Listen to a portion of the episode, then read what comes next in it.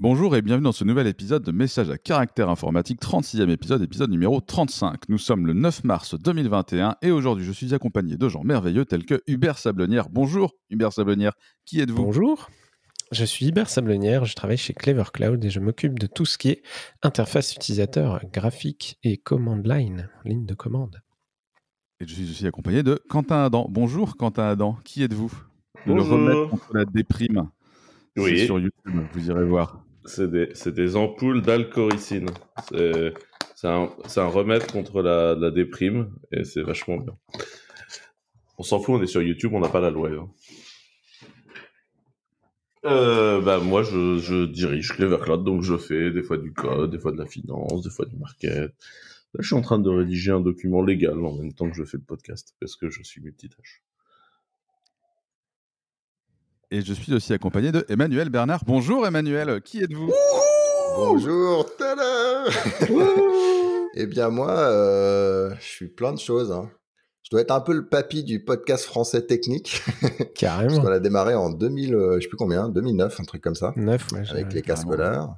Euh, sinon, je suis chez Red Hat et euh, je fais beaucoup, beaucoup de, d'open source. Donc, euh, Hibernate, enfin, dans, dans l'univers Java. Donc, Hibernate, le Object Relational Mapper, enfin, c'est là que j'ai, j'ai débuté, où j'ai accéléré.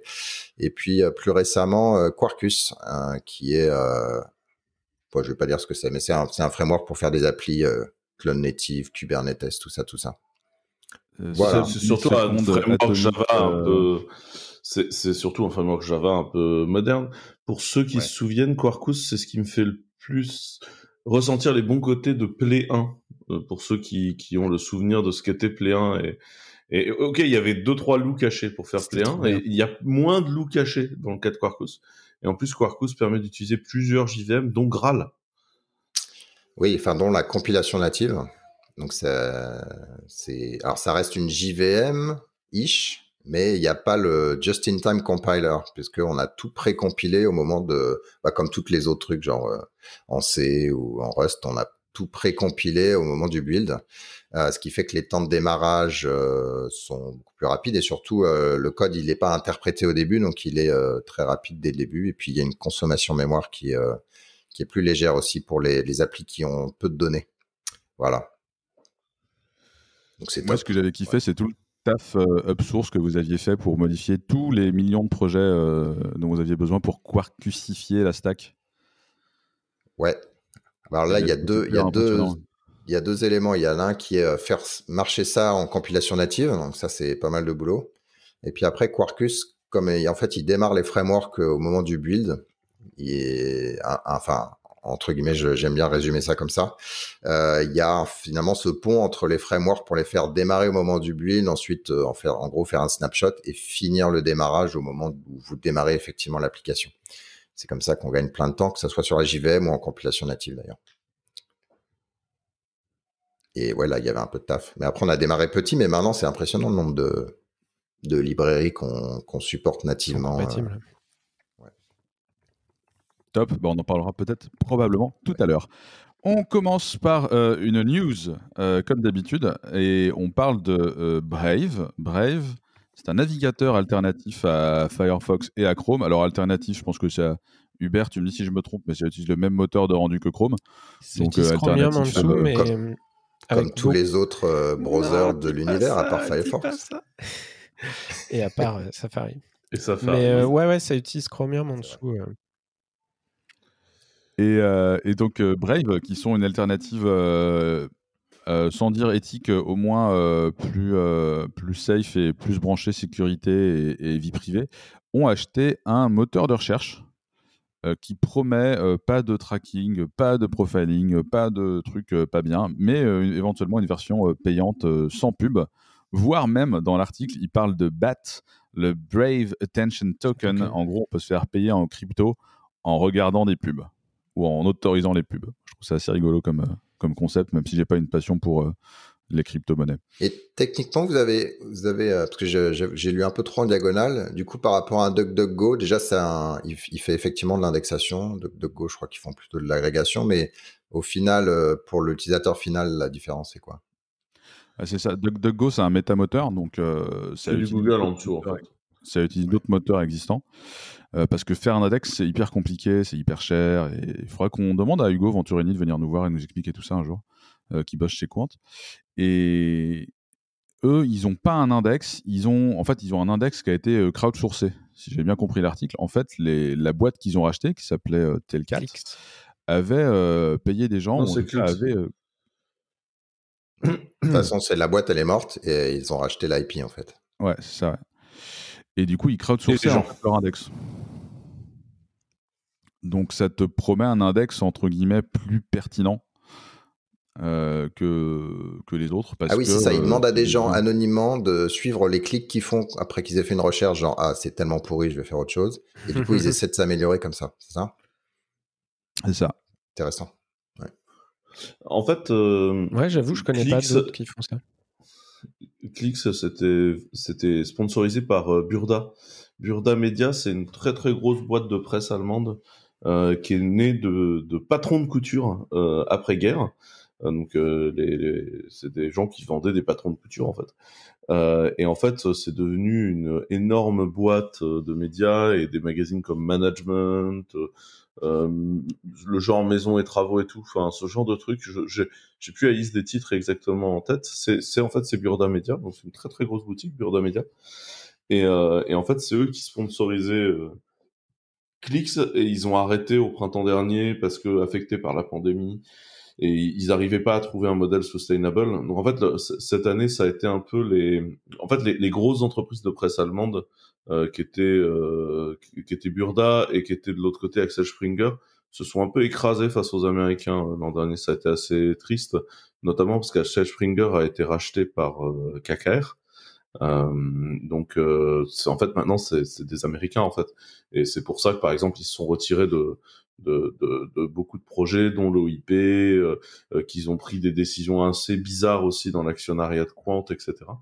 euh, donc en fait c'est, c'est vraiment une attaque en règle des, des Américains, et ce qui est intéressant, c'est de voir une boîte comme Brave récupérer les gens de Cliqz et essayer de monter quelque chose. Brave, c'est une boîte, ils font beaucoup de trucs intéressants. Donc il y a le, le B A T. Le B A T, en fait, l'idée, c'est de dire ton browser va regarder sur quel site tu passes du temps, et après te proposer une liste de gens que tu vas rémunérer, euh, parce qu'on a bloqué leur pub, mais du coup, tu peux décider qui tu vas rémunérer quand même en fonction du temps que tu y as passé en B A T. Et euh, je, je dis pas que ça solve tous les problèmes de, de financement du web, mais à un moment, je trouve que c'est assez intéressant de la part d'un browser qui arrive en disant on va éliminer de la pub, d'arriver avec des modèles de financement différents. Et euh, Brave, ils font beaucoup de choses, et je pense que dans tous les navigateurs Chromium-based, c'est celui qui s'écarte le plus, en plus du mainline. Moi, j'utilise, c'est un navigateur qui est assez sympa, j'utilise Clairement. Firefox et Brave, moi. Je, je mets tous les outils Google dans un Chromium-based parce que parce que ces gens-là ar- réduisent artificiellement les performances sous Firefox. Euh, mais du coup, sous Brave, t'as, t'as un assez c'est bon horrible, résultat. Hein. Et... Ouais. Bah, c'est la mainmise de Google sur le net, quoi. Non, parce que moi, j'utilise... Moi, j'utilise Firefox en principal, mais c'est vrai que t'en chies un peu. Safari, il euh, y avait des trucs, genre Ctrl-C, Ctrl-V, ça marchait même pas. Enfin, t'as, t'as des trucs juste hallucinants, quoi. T'es obligé d'utiliser euh, Chrome ou Chromium. Quoi. Et pour utiliser ce merveilleux outil qui nous permet d'enregistrer ce podcast dans de bonnes conditions, nous sommes tous sous euh, Chrome. Présentement. Non, oui, je suis ils viennent de lâcher Firefox euh, dans la nouvelle version. Joyeux bonheur. Oui, ou bref, ça marche. Oui, enfin... mais, non, mais, mais c'est vrai mais, ce que tu dis, Quentin, c'est un des rares qui... Ouais, c'est, c'est un des rares qui, en décidant de bloquer la pub, dit euh, on va réfléchir à une alternative. Euh, ça, moi, je, je trouve ça pertinent. Après, le, le modèle, on peut en discuter euh, du, du bas, du comment ça marche, mais euh, euh, là, c'est une opinion très personnelle. Mais je pense qu'il faut qu'on aille vers des nouveaux modèles sur la rémunération euh, en ligne et le tout gratuit et la pub. Et, et au moins, là, il y a, y a de, des propositions. Après, on aime, on n'aime pas, mais il y, y a de la proposition. Je trouve ça intéressant. Bah, Google avait essayé un moment où tu payais, tu disais voilà, moi je mets tant d'argent euh, par rapport au. En fait, la pub, elle faisait tracker, mais ça avait, ça n'a pas vraiment décollé, quoi. Ouais. Peut-être c'était trop tôt aussi. En, en tout cas, euh, je trouve que c'est des gens qui ouais. portent une réflexion. Et par ailleurs, le, le, le leader chez Brave, c'est Brendan Hay, euh, qui est le mec qui a inventé JavaScript, en fait. Donc je sais que c'était une personne controversée, notamment dans l'écosystème Mozilla, et je vais pas revenir sur cette polémique-là, mais c'est pas, euh, Enfin, c'est pas des gens qui viennent de, de nulle part dans le web. Et euh, du coup, je trouve ça intéressant de, de regarder euh, qui sont ces gens, ce qu'ils font. Et voilà, c'est des gens intéressants, bref, je trouve. Je dis pas que je soutiens cent pour cent de leurs actions. C'est le mec qui, genre, en sept jours, a dû le faire à l'arrache, là, c'est ça ? Pardon ? Il fait partie de cette team-là. C'est le mec qui, en sept jours, a dû le faire à l'arrache ? Ouais. Ok. C'est, c'est, c'est quelqu'un qui a des vraies idées euh, sur Internet et qui a déjà contribué à beaucoup, quoi. Alors après, on peut décider que c'est discutable, mais par exemple, euh, Brave intègre I P F S de base. Donc, euh, ils ont vraiment beaucoup d'actions intéressantes aujourd'hui dans un univers qui est très sclérosé, je trouve, les browsers, où t'as... tu sens que Mozilla, aujourd'hui, il struggle un peu pour, su... pour survivre, c'est compliqué, enfin, tu vois, c'est... Tu, tu sens que c'est compliqué, qu'ils sont dans des actions plutôt défensives et qu'ils ont du mal à être offensifs, et ils sont vraiment sur la privacy, et cetera. Ils font des choses intéressantes. Je trouve que Brave a quelque chose de... d'intéressant dans sa capacité à ouvrir le débat, et qu'ils sont plus dans, dans l'expérimentation aujourd'hui, et je les attendais pas tellement sur ce truc-là, mais j'ai trouvé ça euh, intéressant. Non.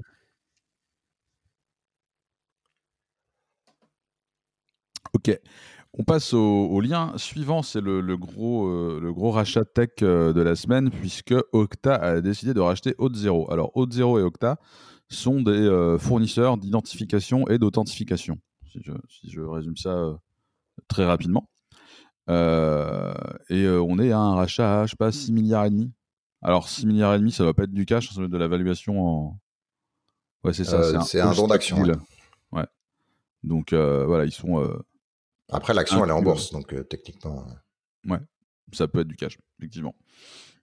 Et... Euh, bah, je sais pas, moi, je trouve ça intéressant parce que Auth zéro et Okta, je, on les voit pas trop euh, dans le monde de l'open source, euh, nous, en France. On voit, euh, on voit un évangéliste Okta régulièrement à Devox, qui s'appelle... euh, euh, j'ai oublié son nom, Matt Rebel, euh, qu'on voit euh, régulièrement. Euh, qui était très présent dans l'écosystème Jupyter, et cetera. Et dans l'écosystème euh, Quarkus, euh, moi je vois Keycloak euh, partout, qui est une version open source, euh, on-prem, installable de ce que fournissent ces services-là euh, as a service. O- bah, Matt a Auth zéro, fait une intégration a... Okta, hein. Ouais. Justement. Auth zéro, on les a vus un peu en conf à une époque où ils, ils évangélisaient un peu autour de J W T en deux mille quatorze et quelques. Et, euh, et voilà, moi je suis impressionné par, par la, la... Ça fait un peu la même chose, on est d'accord ? C'est peut-être, c'est ouais. peut-être une segmentation de marché différente où ils font du Moi, rachat. La vision que j'en ai, euh... c'est que c'est la même chose, mais je connais pas très bien, je les ai jamais utilisés. J'ai regardé un peu les A P I, mais... Ouais. Ouais, après, moi, pour moi, c'est... Perte... Vas-y. Excuse-moi, vas-y. Euh, perte de treize pour cent de la capitalisation quand ils ont annoncé le truc. Donc visiblement, les gens pensaient que ça valait pas exactement six virgule cinq milliards. Ce qui est marrant, c'est que juste après, il t'explique que les patrons sont potes et se connaissent depuis super longtemps. Ouais. Bah, c'est un peu comme Square qui rachète euh, la boîte de Jay-Z de, de, ouais. de musique, et tu te dis, mais elle est, elle est où la synergie exactement ? Parce que moi, j'ai lu un article où il disait, non, mais on va pouvoir aider les artistes à se, à se financer. Là, tu te dis... Tu, tu, tu, tu, tu, tu. Bref. Et Okta, ça, avait, ça a changé de nom. Avant, ça s'appelait autrement, non ? Alors, c'est déjà issu d'une, d'un merge ou d'un rachat, euh, puisque Matt Rebel, à l'époque, bossait pour une autre boîte qui a fini dans Okta. Euh, il faut que je me rappelle. Ouais, ça va me revenir. Je... Il n'y avait pas Hero dedans, une connerie comme ça. Mais c'est... Enfin, ça faisait déjà ce que ça faisait, hein, le truc d'Hot as a service. Mais... Bah ouais, ça, manifestement, ouais. C'est un espace qui se réduit et qui, qui, se, qui se streamline un peu, ouais. Bah, ils, veulent être la... ils veulent être l'acteur incontournable euh, des non-cloud providers autour de ça. Je pense que c'est un peu leur idée, quoi. Ouais. Ce qui est logique, hein, il y a toujours un moment où le marché se, se, se resserre autour du, ou des deux grands acteurs, et, et bah, manifestement de l'authentification, c'est le moment. Après, en France, on a d'autres euh, personnes euh, qu'on peut mentionner, euh, dont j'oublie toujours le nom, mais euh, plop, plop, plop, Quentin... Euh, les Français qui font du Keycloak souvent. Du Keycloak souvent ? Ouais. Euh, Mathieu ? C'est plus du consulting du coup, mais... Euh... Non, ils font... il n'y a pas un produit. Il y a... il y a beaucoup de gens qui travaillent autour de Keycloak. Il y a des bons experts comme Mathieu Passereau en Keycloak. Mais, euh...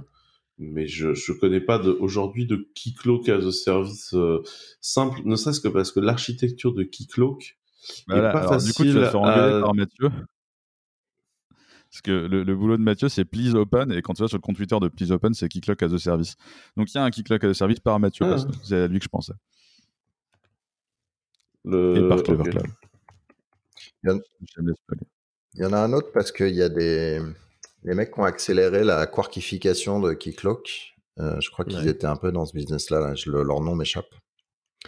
Mais il y a Forge Rock, ils ne sont pas français, Forge Rock ? Ils ne sont... sont pas exactement français, mais il y a plein de français. Il y a l'historique de Sun, donc il y a Ludo et, et... et... et pas mal d'autres gens autour. Ouais. Ouais, mais enfin, très sincèrement, autant j'adore Keycloak et on l'utilise en interne chez Clever sur des sujets, euh, autant, enfin, euh, par rapport à Auth zéro, euh, la, la, la facilité de mise en place est quand même pas tout à fait la même encore, quoi. Mais c'est plus flexible, ça fait plus de choses. Non, non, il y a du taf. Et t'es libre. Mais ce qui est marrant, c'est qu'il n'y a pas de... Ouais. Moi, de ce que j'ai écouté de gens, c'est que Keycloak, super quand tu déploies chez toi. Euh, et après Auth zéro, super quand tu es en SaaS. Quand tu veux avoir le choix et passer de l'un à l'autre, aujourd'hui, il n'y a pas exactement de... de ouais, de... en SaaS, tu en as quelques-uns de plus. Tu as le produit de Google sur Firebase, Firebase Auth, tu as ce genre de trucs. Mais t'as pas de... En fait, c'est très compliqué. En fait, aujourd'hui, il n'y a pas de standard pour passer d'un système à l'autre et balader ta base user. Et en fait, ça, à chaque fois, c'est l'enfer sur Terre. Bah, L D A P, si, si, ça s'appelle L D A P. Mais non.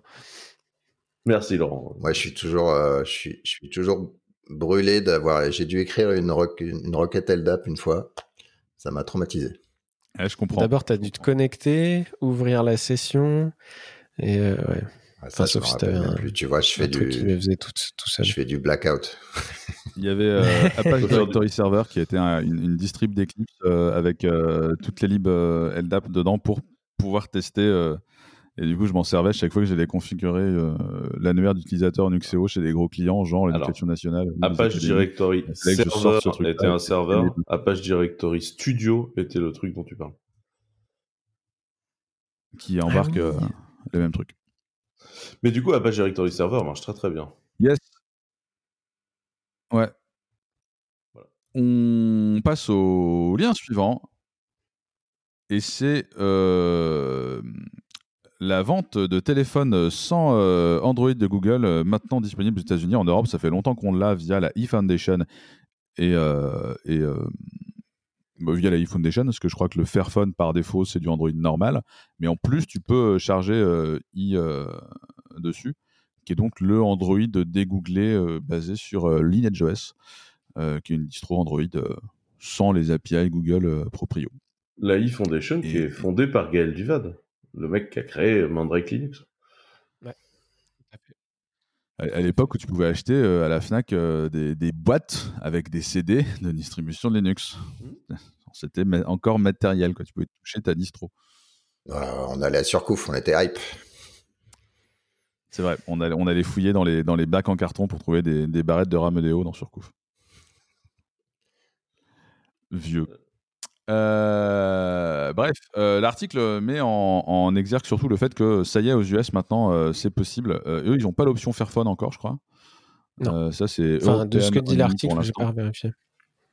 Mais je trouve ça intéressant parce que moi, je ne connaissais pas. Enfin, euh, j'ai commencé à regarder un peu la e-Foundation euh, bah, via euh, Agnès et les, le Fairphone, euh, parce que je On savais qu'ils avaient fait un partnership, un, ouais, un partenariat, pardon. Et euh, mais là, ce que je trouve intéressant, c'est qu'ils font du Euh, du Samsung euh, de seconde main qui te retape et ils mettent leur, euh, leur logiciel donc, qui est Google Free, donc Android sans les, tous les services Google avec des alternatives. Et paf, euh, supporté un an, deux ans, l'O S trois ans. Euh, donc voilà, c'est intéressant avec des prix du coup un peu plus, un peu plus bas. Je savais pas moi, donc c'est cool. Du coup, c'est. Moi ouais, ouais, j'avoue, quand j'ai... je sais pas si. Euh... Bon, après, on dit ça, mais enfin, je dis ça, mais en vrai, euh, voilà. Donc, euh, on n'y est pas, on n'y est pas encore, hein, en tout cas de mon côté. Ah, regarde, regarde. Ah, Hubert Sablonnière en bas. Le Fairphone et le téléphone, c'est, c'est pas très radiophonique, Android, mais donc. C'est vrai, cool. Donc, je, je précise, j'ai, j'ai un Fairphone depuis. depuis le mois gris de septembre. Gris, tout dit ce gris, mais euh, ça, c'était avant. Ouais. Avant que ça devienne le standard, c'était Huawei P vingt Pro le standard. Mais euh, ouais, moi j'ai un Fairphone depuis le mois de septembre et euh, je l'ai pris sous Android normal parce que j'avoue qu'encore aujourd'hui, j'utilise beaucoup de services de Google. Et, euh, et j'ai encore du mal à comprendre comment... Euh, parce que alors, ça fait des années que je n'ai pas fait de développement Android, mais quand tu développes une app, pour beaucoup de choses, tu es obligé d'inclure le paquet des Google Services. Et je me demande comment ça marche. Est-ce qu'ils émulent ces A P I-là? Euh, ouais, je sais pas si vous savez. Ils ont un produit qui s'appelle MicroG. Mais du coup, j'imagine... En fait, c'est une réimplémentation. En, en fait, MicroG réimplémente les... les... les Google Bidule, ouais. En fait, les Google Services sont réimplémentés. Et du coup, le, le magasin, c'est... Ouais. Le magasin, le magasin, c'est genre F-Droid ou ouais. c'est un autre?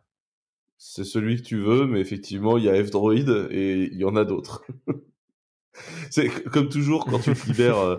Après, après le, la libération d'Android est aussi accélérée parce que euh, il y a l'engueulade autour de Huawei qui fait que Huawei s'est barré de son côté, a fait son magasin, a fait son système de paiement, a fait son tout son truc. Donc en fait, si tu veux, le... il y a une morcelisation de l'écosystème Android de... qui, in fine, profite à I. Mais euh, la raison aussi pour laquelle toi, tu as un téléphone euh, Google, euh, c'est que moi, je les achète directement chez Fairphone, les téléphones. Et en fait, Fairphone, comme ils sont Android, euh, li- labellisés Android, ils n'ont pas le droit de vendre de, d'Android Google Free. Ouais. Et en ils fait, ils sont obligés de vendre des téléphones à la e-Foundation qui, eux, mettent du i dessus et les vendent. Et en fait, si tu veux du Google Free, tu ne peux pas l'acheter à Fairphone, tu es obligé de l'acheter à la e-Foundation, et ça fait partie du contrat que tu as avec euh, Google, c'est qu'à partir du moment où tu veux vendre du Android googlisé, tu n'as pas le droit de vendre autre chose. Et c'est, c'est comme d'habitude chez Google, c'est un jeu très compliqué de contrat, assez pénible. Je vous laisse euh, écouter d'ailleurs euh, l'épisode, le double épisode de Tariq Krim sur... Euh... De, dans les Cascodeurs, où il parle de l'aventure qu'il a eue autour des Google Chrome, euh, des pardon, comment ils s'appellent les, les comment les s'appellent ces ordinateurs-là?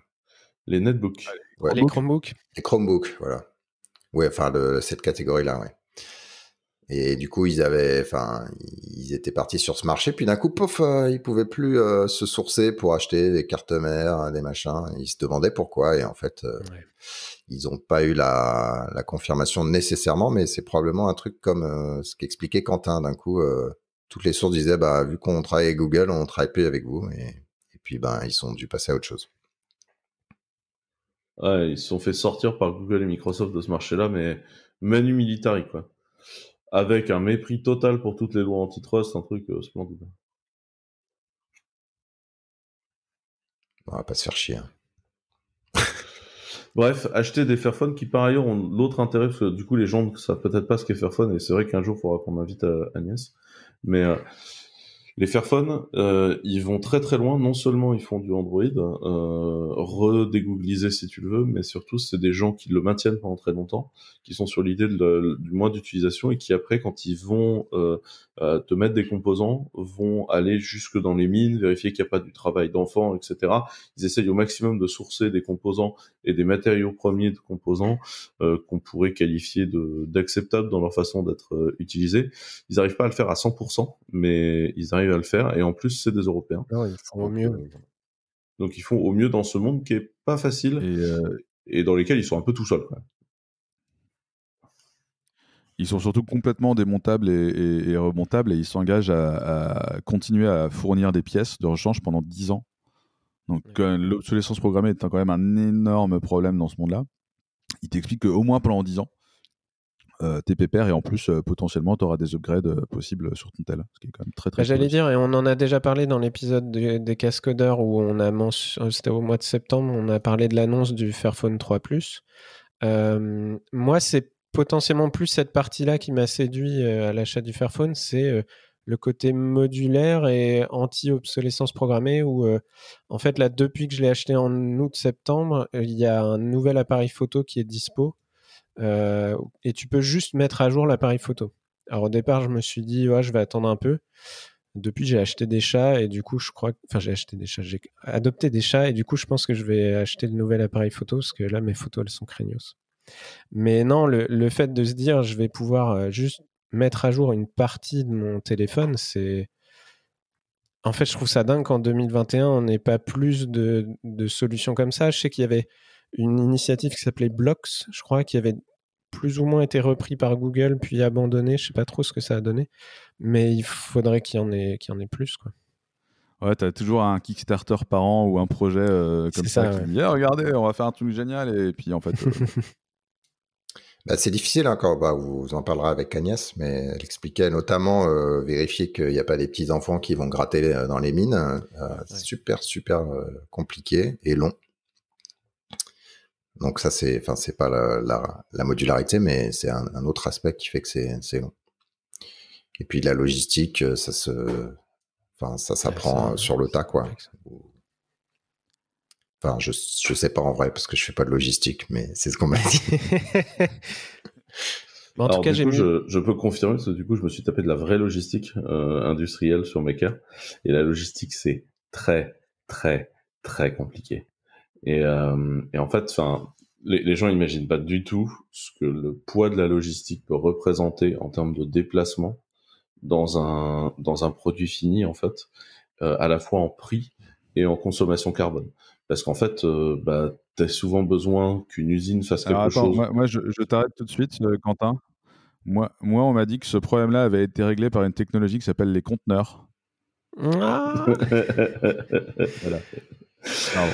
Non, en fait, les conteneurs ont juste fourni un standard pour que ce soit moins pénible de faire de la logistique, mais en fait, même comme ça, euh, en fait, c'est des très très gros volumes, et en fait, très souvent, tu utilises juste des cartons.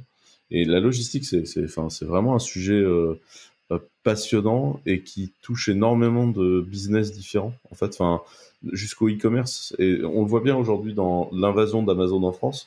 Là, ils ont commencé leur propre service de logistique, avec une, une vision enfin, complètement opposée à ceux qu'ils faisaient avant. Et on, on voit bien l'impact que ça a sur l'utilisateur, ce genre de choses. Donc c'est un, enfin, c'est un vrai sujet, la logistique qui est hyper intéressant. Je pense qu'un jour, il faudrait qu'on accueille des logisticiens dans cette, euh, dans cette émission pour qu'on essaye d'expliquer aux gens euh, l'impact de la logistique. Est-ce que tu crois que c'est, ça explique pourquoi on reçoit des cartons énormes avec un tout petit carton à l'intérieur et beaucoup de papier? Oui, c'est des problèmes de, de, de, de c'est littéralement des problèmes de standardisation logistique. Et genre euh, dans Maker, j'ai littéralement dû faire ça. C'est-à-dire que j'avais des fois deux composants pétés à envoyer qui auraient pu tenir dans une enveloppe, mais le contrat logistique que, qu'on avait à un instant T était tel qu'il fallait que je le mette dans des cartons particuliers. Sachant que dans Maker, j'ai bénéficié de la meilleure expérience logistique, puisque en fait, pendant tout, toute la partie R et D, les gens qui transportaient ce dont on avait besoin, c'était la C'était la, la, la boîte qui, en fait, gère le transport de matériaux combustibles pour le C E A. Et en fait, c'est des gens, ils ont la, la, l'expérience logistique la plus incroyable du monde. C'est-à-dire qu'ils ont des gens dans toute l'Europe, à moins d'une heure de chaque point de l'Europe. Et donc, en fait, quand tu as besoin d'un paquet, tu appelles un numéro, en zéro six en plus, c'est ça qui est très étrange. Tu dis, j'ai besoin que quelqu'un prenne un paquet à telle adresse au plus vite et me l'amène maintenant. Et en fait, une heure plus tard, dernier délai, ton paquet a été pick-up là où il a été. Et il arrive ventre à terre sans discuter avec des gens qui se relaient sur la route. Enfin, c'est une organisation de dingue. Et en fait, genre, en logistique, c'est l'expérience c'est la plus incroyable. Express. C'est l'icos, tu vois, c'est genre. Ça, faut ça aller chercher ça là-bas. Trafic de drogue, ton truc plutôt, là. Ah, c'est extraordinaire. quand quand, quand t'as géré un tout petit peu de logistique autour des salons, comme euh, Laurent et moi, où euh, tes cartons de t-shirt n'arrivent jamais à l'heure, ton stand est paumé par les, les gens de chez Chronopost. En, en, en logistique, les salons, ça te donne envie de mourir, quoi. Tu vois, et là, t'as cette expérience-là. Bon, après, tu reçois la facture mondiale relais, comme ça, t'es sûr, t'es sûr que ça n'arrivera pas. Ah bah, Emmanuel. Essaye mondial relais, au moins, t'es sûr que ça n'arrivera pas. Bah ouais. Euh, j'ai du coup, j'ai plutôt lien... envie de, de, de continuer ce podcast. Je suis triste à l'idée de repenser à tous mes échecs de logistique et je souhaite m'arrêter. Mais bref, euh, Merci passons COVID, au lien suivant. Ouais. Euh, ouais. C'est, un... c'est toi, Emmanuel, qui l'a ramené celui-là. Euh, ouais. Donc, Compensation a... as a reflection of values. Ouais. Donc c'est une boîte qui s'appelle Oxide, Oxide Computer, qui essaye de pas trop bien été creusé, mais ils essaient de réinventer l'ordinateur jusqu'au hardware, un, un truc qui va hyper scaler, mais pour tout le monde. Et euh... Et en fait, ils ont, des, ils ont une philosophie qui dit « Bon, on va arrêter de se faire chier, on va payer tout le monde à cent soixante-quinze K euh, U S D euh, voilà, par an, tout le monde, où qu'ils soient. Donc, que tu sois à la Silicon Valley, à Atlanta, à Paris, euh, à Bombay. Après, en vrai, je ne sais pas euh, dans, dans quel niveau ils sont distribués. Et l'idée, c'est de dire, voilà, nous, on veut euh, éviter des, des, des, des, des complexités du genre, il faut quantifier la valeur de chacun, la performance de chacun pour, du coup, le, faire une adéquation par rapport à, à son salaire. On veut décorer le fait que les gens, ils doivent travailler au succès de l'équipe versus euh, leur, leur objectif individuel pour justement matcher cette quantification, donc euh, éviter le système gaming. En fait, quand on a des sales, on comprend assez viscéralement ce que ça veut dire que gamer le système, euh, que au moins c'est clair, c'est transparent et que euh, effectivement c'est probablement un salaire qui euh, qui est plus bas que, alors on parle de salaire dans l'I T, hein, donc euh, en plus euh, ils sont à San Francisco, donc il y a des gens qui font en gros relativement une baisse de salaire euh, quand ils bossent chez eux par rapport à euh, par rapport à d'autres boîtes. Mais pour eux, ils ont défini cette valeur-là en disant, bah, les fondateurs, ils ont cent soixante-quinze K, donc tout le monde aura cent soixante-quinze K. Et ça permet de vivre correctement avec ses enfants et acheter ses, petits car- ses petites carottes bio. Euh, voilà. Et après, pour eux, c'est qu'on fait une paie qui est basée sur le travail et non sur les coûts de l'employé. C'est pour ça qu'il n'y a pas de différence géographique. Euh, alors, je recommande aux gens d'aller ouais, ça, euh, dans un pays genre Bangkok et du coup, ils se sont un peu les rois du monde. Donc, ils sont payés comme ça. Euh, et eux, ils, vraiment, ils disent il y a la compensation euh, pour, pour ton travail et c'est différent de ton évolution de carrière et du coup, complètement euh, séparé. Voilà. Donc, après, ça marche pour une start-up. Je ne sais pas euh, jusqu'où ils iront comme ça. Euh, et puis après, il y a des limites à leur système. Donc, par exemple... Euh, les parts dans la boîte, c'est pas euh, tout le monde égal, c'est euh, les premiers qui arrivent qui en ont le plus. Et puis après, euh, bon, pour euh, pour être complètement cynique, je sais pas si euh, le mec qui fait le ménage dans leurs locaux, il est aussi payé cent soixante-quinze K ou s'ils ont externalisé ça. Mais ouais, c'est probablement externalisé. Faut faut, faut pas trop et se focaliser sur le. C'est cent soixante-quinze K dans la vallée, euh, ce qui pour le peu, coup. Ouais. Pour le coup, si tu veux, quelqu'un comme Jesse Frazel et, et, et, et, et enfin, les, les gens qui bossent en fait pour Oxide Computer sont des gens extrêmement connus, euh, qui ont une grosse valeur sur le marché de l'emploi et sont en plus dans la vallée, qui est un marché de l'emploi assez délirant. Et donc, il faut pas non plus oublier qu'en fait, pour ces gens-là, même si ça peut paraître aberrant euh, vu de chez nous, euh, en fait, c'est un salaire pas terrible. Euh... voire mauvais. Ouais, il y a de grandes chances qu'une partie des founders soit déjà millionnaire en fait. Hein. Quand t'as Brian Cantrell, t'as Jesse Frazel, t'as pas mal de gens qui sont déjà euh, probablement euh, loaded. Après c'est des extrapolations, mais faut pas trop se focus sur le cent soixante-quinze K. Euh, c'est un truc que tu peux faire quand t'as levé vingt millions. Ils ont levé vingt millions en seed. Bon ben voilà, le, l'important dans le poste c'est pas tant ça que euh, le, le côté euh, on se paye tous pareil parce qu'on pense que le travail doit être rémunéré de la même manière et ensuite la prise de risque est rémunérée en part et ça. Euh, faut arriver avant quoi. C'est ça. Mais en plus, c'est un sujet où un risque particulier. Le, le début de la crise du Covid, on a vu plusieurs fois euh, des discussions autour de oui, mais alors euh, maintenant on a des gens qui qui sont plus habitués à travailler en remote, du coup on va encore plus qu'avant euh, héber... enfin héberger, embaucher des gens qui travaillent à distance et euh, est-ce qu'on applique une sorte de coefficient, toi t'es dans la vallée, toi t'es pas dans la vallée, toi t'es en banlieue, toi t'es en plein New York et euh, en tout cas chez les gros de, de, dans notre domaine j'ai, on a vu pas mal d'articles autour de ces sujets-là avec euh, bah, certains avec une voix assez forte qui, qui pousse pour euh, ne pas faire de différence et puis tant mieux pour celui qui, qui vit dans un endroit où le coût de la vie est plus faible. Et, et c'est intéressant de voir cette boîte aussi qui, qui parle de ce sujet-là, je trouve. Au-delà de tout ce que tu as cité, Emmanuel, sur euh, les différences entre les employés, la gamification, euh, tout ça. Quoi.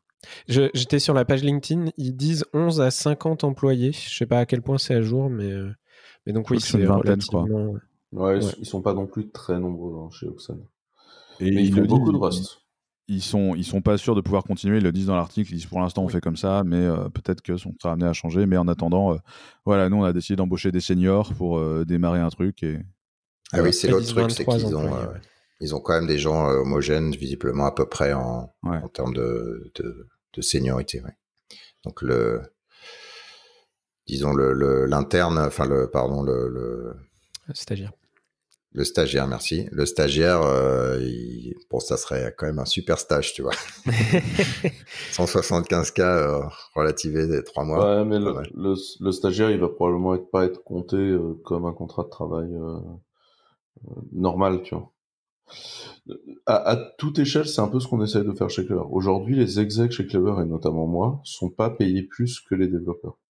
Je considère que tant qu'on n'a pas atteint un prix au-dessus du marché pour tous les développeurs, on n'a pas, nous, à se payer plus, et donc euh, on est payé au même tarif que la core team. Pour être plus précis, la, la core team faisant d'astreinte est payée du coup plus cher que nous, parce qu'ils ont les primes d'astreinte. En fait, les execs sont payés moins cher que certains employés. Parce que je considère que c'est plus simple. Il n'y a pas la podcast team qui est mieux payée ? Non, elle a juste le plaisir de la payer. Il faudrait qu'on fasse une prime podcast. Podcast, c'est pareil. C'est ça. Donc, t'es moins payé, en fait. Voilà. Et en parlant de plaisir de la femme, tu m'offres une transition toute trouvée pour le premier shameless plug de ce blog. J'ai été retweeté par Kimchi, le patron d'Elastic, euh, chez Ibanon. En fait, on a publié un article la semaine dernière sur comment on voit notre relation avec les I S V, les Independent Software Vendors, donc en fait, les, les partenaires euh, qui peuvent être revendus sur Clever Cloud, euh, où on explique un peu... Euh, quelle est notre logique qui est euh, souvent, voire même euh, tout le temps, à euh, l'opposé de ce que propose euh, la plupart des autres clouds.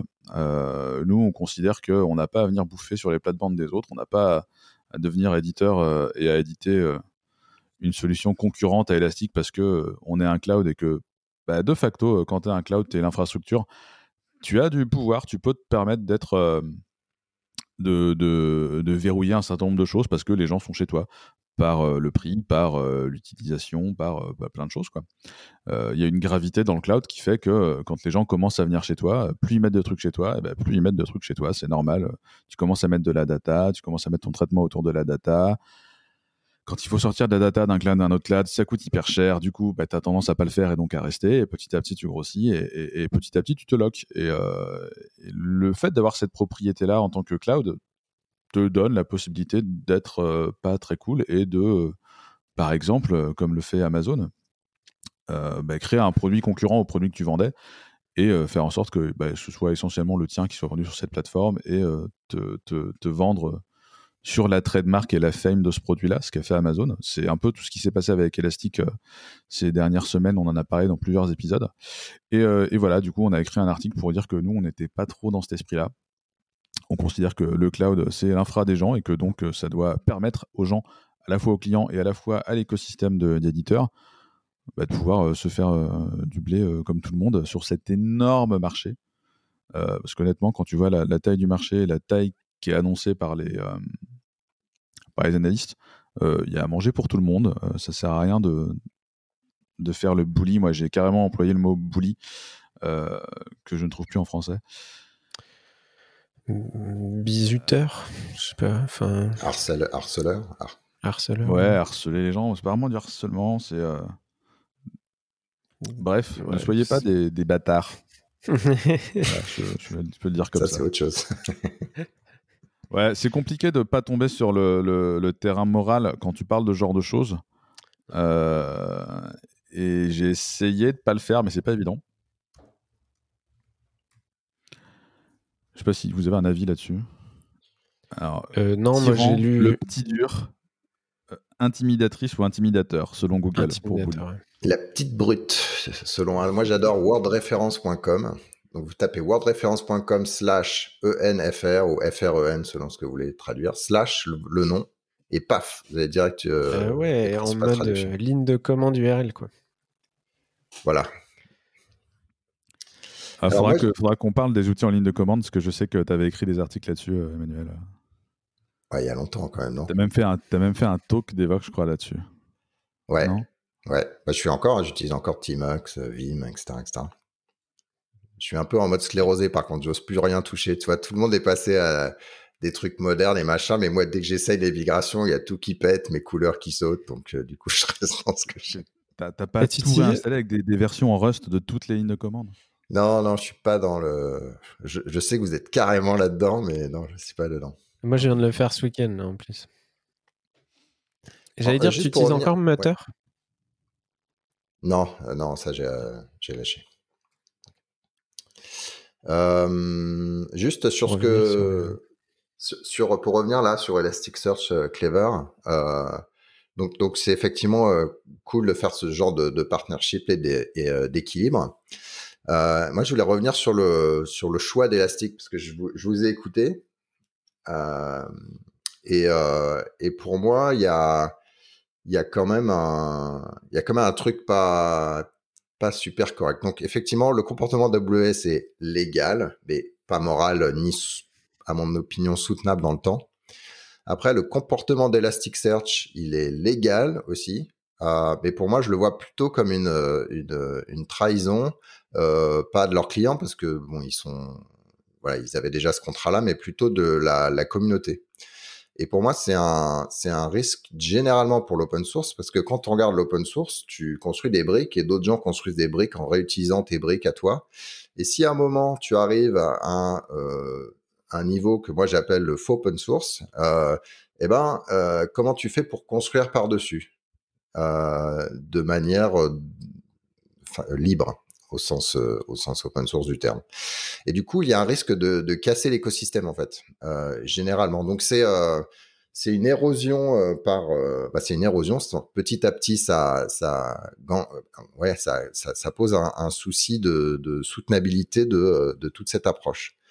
Et euh, l'exemple que j'ai essayé de trouver, c'est, voilà, si on parlait de Rust. Si Rust, d'un coup, il dit, bon, euh, en fait, il euh, y a plein de gens qui font des super trucs sur Rust et euh, c'est pas cool. Alors, vous pouvez faire ce que vous voulez, mais ces gens-là euh, qui font des trucs sur Rust, les mecs de Clever, euh, c'est pas cool. Donc, on a une anti-Clever euh, clause et euh, on va essayer de trouver une solution. On va faire l'A S L, euh, on, va, on va redonner le code en A S L au bout de trois ans, euh, mais... Avant trois ans, il y a euh, une licence qui est euh, propriétaire. Euh, et si Mozilla fait ça, il, il se passe quoi? Il n'y a pas de, il n'y a pas d'écosystème Rust, tu vois. Donc, si tu ouais. fais ça dès le début, t'as pas d'écosystème. Si tu fais ça plus tard, tu changes, tu changes le le, le contrat en fait. Et je trouve pas ça cool. Le contrat. Moi, par exemple, je Bon, ah ça y est, je l'ai énervé, je crois. tu, tu vas t'engueuler avec la Fondation Rust en disant ça, parce que du coup, j'ai un coup de fil cet après-midi avec la Fondation Rust, et tu peux pas dire qu'il n'y a pas d'écosystème Rust, puisque dans la Fondation Rust, il y a euh, Google, Azure, A W S et Mozilla. Donc, euh, tu as déjà les... Non, trois, non mais je... euh, Alors, attendez, parce que moi, je connais pas ouais, tout, mais... donc je, je, j'utilisais ça en exemple. Non, mais il mais, prend l'exemple. S'il y a une fondation, déjà, dans... ça veut dire qu'on tombera pas dans le modèle euh, Elasticsearch. Ouais. Ben, en fait, le, le, le, le, y a un, le, moi, ce, qui, ce que je trouve intéressant, c'est le contrôle de, de l'évolution par la trademark et le fait d'avoir une trademark, ce que ça t'offre en tant que, bah, que pouvoir de contrôle, parce que c'est sur ce terrain-là qu'a été Elastic.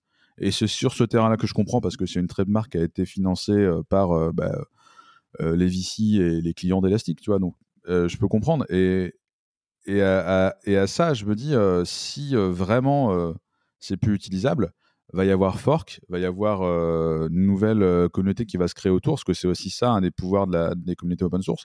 Et d'ailleurs, euh, bah, je serais surpris euh, que personne ait euh, forké Elastic. Euh, ça avait, il y a des gens qui avaient tenté de le faire avec MongoDB, ça n'avait pas marché.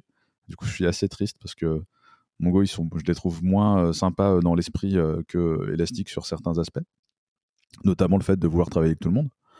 Euh, et, et du coup, c'est clair, on a un biais euh, positif avec Elastic, parce qu'ils veulent travailler avec nous, parce qu'ils sont d'accord sur notre vision euh, de ce que devrait être un cloud. Donc forcément, on est un peu biaisé là-dessus. On, euh... J'ai pas de, il n'y a pas de bonne ou de mauvaise situation. Ouais. Et, et effectivement, euh, ouais, euh, c'est triste de pas pouvoir euh, re- refaire des trucs dessus. Et, et en fait, il y a une propriété de l'open source et de, et de, par rapport au niveau où est le software. C'est-à-dire que plus t'es bas niveau, plus c'est facile de créer quelque chose. Et Elastic est arrivé à un moment tellement haut niveau que c'est finalement assez dur de recréer quelque chose par-dessus. Et j'ai l'impression que c'est quelque chose que tu peux généraliser à beaucoup de produits open source.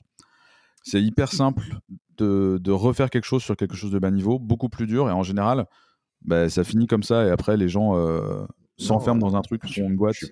Je suis pas d'accord si, enfin, je sais pas ce que vous utilisez. Euh, nous, euh, on, on sent, en l'occurrence, je sais que l'équipe OpenShift ils s'en vont d'Elasticsearch parce que ça, ça prenait un peu trop de, de, de ressources. Mais ta gestion de log dans un truc un peu plus haut niveau euh, pour aller gérer, que ça soit euh, euh, que ça soit un cube ou que ça soit euh, carrément un, un cloud, et du coup il y a, y a beaucoup de choses. Euh, tu vois, Elastic n'est qu'un composant de, de ton truc. Après, euh, la question c'est est-ce que je peux l'utiliser? Est-ce que, bon, du coup, si mais, du coup... mais ils ont déjà répondu à ça.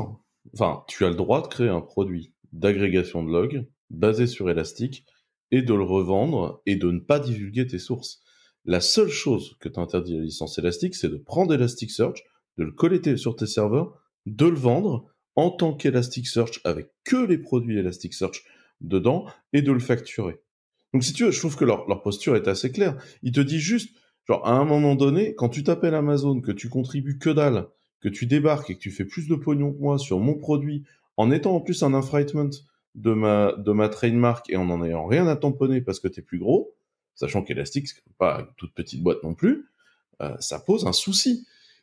Après, je suis pas sûr que Kimchi soit ravi de la situation, et d'ailleurs, c'est pour ça qu'il tortille en permanence, qu'il fait des blog posts ah pour non, expliquer. Dit, c'est, un, c'est un convaincu de l'open source, c'est le premier à avoir libéré tout le, tous les extras d'Elastic ont été libérés en viewable source, c'est-à-dire que la source n'était pas libre, mais elle était disponible, tu vois, avec, avec cette histoire de dire... À un moment donné, il faut quand même que je file à bouffer aux gens et il faut que je rémunère mes actionnaires, euh, mais, mais je vais essayer de contribuer à l'établissement général. Et de l'autre côté, tu as des gens qui, alors que déjà, il était sur une poutre, passent leur temps à taper dans la poutre. Bah, évidemment, tu vois, ça finit par faire n'importe quoi. Le problème, c'est l'attitude d'Amazon. C'est, c'est, c'est tout. Et en fait, tout ouais, le non, reste... Moi, ce que je dis, que c'est qu'on n'a pas un problème, on a d'autres problèmes, du coup. Personne n'est d'accord sur l'origine, tout, tout le monde est d'accord pardon, sur l'origine du problème et sur le fait que oui, euh, Amazon a amené cette situation-là. Après, il y a des façons de le régler. Et effectivement, euh, la façon dont ça l'est réglé, est-ce qu'il a eu le choix ou pas? Est-ce qu'Amazon lui a forcé la main ou pas euh, au vu de la situation? Et effectivement, a priori, il n'est pas content d'avoir fait ce choix-là. Et qu'on peut considérer, s'il n'est pas content d'avoir fait ce choix-là, que ce n'est pas un choix optimum.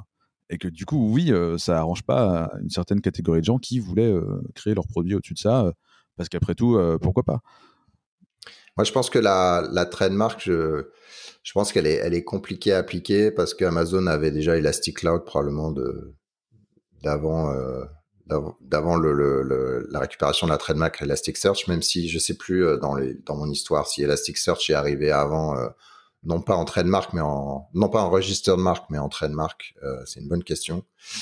Et je pense que Elastic quelque chose, c'est pas, ça doit pas forcément être super simple à à, à enforcer au niveau euh, au, au niveau trademark. Attends, attends. Et le, mais après, on, le produit, c'est comme le copyright au niveau le de l'open source. Amazon Elasticsearch Service. Je veux dire, Amazon trademark ouais, ouais. Service. Genre, euh, c'est pas Elastic, c'est Elasticsearch. Ouais, mais c'est comme euh, Apple, i quelque chose, tu vois. Et Apple, ils ont le iPhone ou le iOS ou machin, mais tu vois, c'est euh, Elastic, c'est un peu comme le i de euh, pour Apple, ou en tout cas, tu peux, le, tu pourrais le voir comme ça.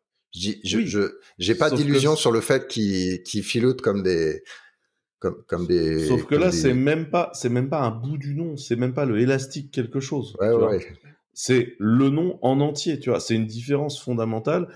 Que de dire euh, I P Q, c'est un foutage de gueule d'Apple, et de dire je vends un iPhone, euh, bon, bah, c'est pas un iPhone, tu vois. Enfin, genre, le truc qui s'appelle iPhone, c'est le truc d'Apple, c'est une marque. On peut contester le fait que phone devienne d'un seul coup une marque si tu mets un, un i devant. Enfin, je suis prêt à entendre plein de choses, mais dans l'absolu, pour moi, on a quand même un souci ici euh, de marque. Et, enfin, et c'est ce que reconnaît aussi la justice américaine pour de bonnes raisons dans le cas présent.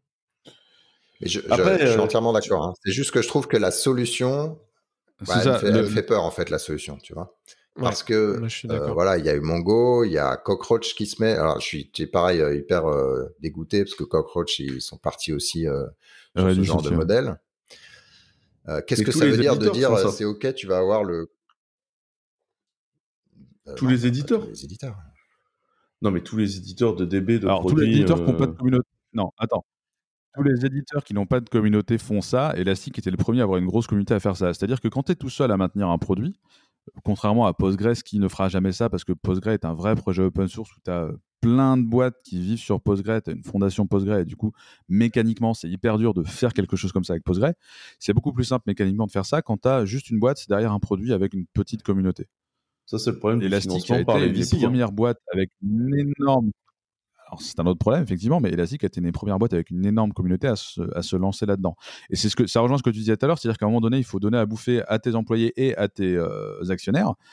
Et, euh, et ben oui, c'est vrai, c'est une réalité, surtout quand tu as levé des millions à des millions à des millions, qui ont permis de développer ce produit, cette communauté, et, et parce que tu et vois, avec lequel tu as embauché la totalité des contributeurs, ce qui du coup appauvrit le côté collaboratif d'un projet open source. Parfaitement d'accord. Ouais, ça, et, c'est, c'est, et ça, c'est un énorme problème. Et, et ça, c'est, c'est, le c'est un des effets pervers du financement de ces trucs-là. Et, et, et, et voilà, entre guillemets, c'est légal. Il faut bien que ces gens continuent à bouffer parce que c'est comme ça que ça fonctionne. Et en même temps, c'est eux qui ont permis en partie, voire même en grande partie, euh, la création de ces produits-là. Et ça fait chier, hein, mais, mais c'est une réalité. Ouais. Après, moi, tu vois, la peur, c'est du genre, euh, est-ce que Lucene, c'est le prochain, tu vois ? Après ouais. tout, ils vont pouvoir bah, dire... C'est ça, est-ce que les briques basses, c'est les prochains ? Yeah. Je dis, moi, il y a une différence entre les briques basses et les briques hautes. Il y a, après, il y a est-ce que quatre-vingt-dix pour cent des committers, c'est... Bah, en... il y a quand même beaucoup chez Elastic. Pareil, attrition des gens euh, qui contribuaient. Donc, il y a... En gros, les gens de Lucid, mais je ne sais pas où ils en sont. C'est euh... peut-être un des softwares qui a été réécrit le plus souvent aussi, parce que tu as une réécriture, tu as deux réécritures de Lucene en Rust, tu en as une ou deux en Go, tu en as une dans chaque langage, je crois. Non, mais Rust, ça, c'est comme, les... c'est comme euh, JavaScript, quoi. Tu as un nouveau framework pour faire le même truc à chaque fois. Donc. Avec toujours la même excuse de bonjour, je voulais apprendre ça, du coup j'ai forké ça et je l'ai refait pour apprendre. Ouais, ouais, bah après, c'est comme ça. En Rust. Et du coup, ce qu'il faut entendre, c'est et du coup, ça ne sera pas maintenu. Euh, genre, n- n'y allez pas, en fait. C'est, genre, j'ai joué. Je montre que j'ai joué. Regarde, oui, papa, j'ai un dessin. Euh...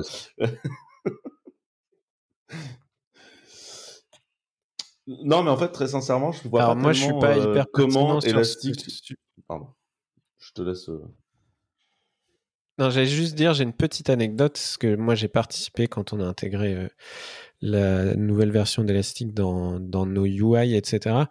Euh, on doit être bien vigilant sur le branding, et il est absolument euh, obligatoire d'écrire Elasticsearch sans espace entre Elastic et Search. Et je trouve que c'est un détail à noter par rapport à la discussion que vous aviez tout à l'heure sur le terme Elastic. En tout cas, dans le branding, dans les guidelines, euh, on est obligé, de... c'est collé, c'est un seul mot en fait. Voilà. C'est comme Red Hat, c'est Red espace Hat. Et tout le colle. Est-ce que il ouais, n'y a pas d'espace ou il y a un espace ? Il y a un espace. Ah ben... Mais ah, c'est mais con, c'est ils n'avaient pas mis d'espace dans c'est le logo ou... en fait.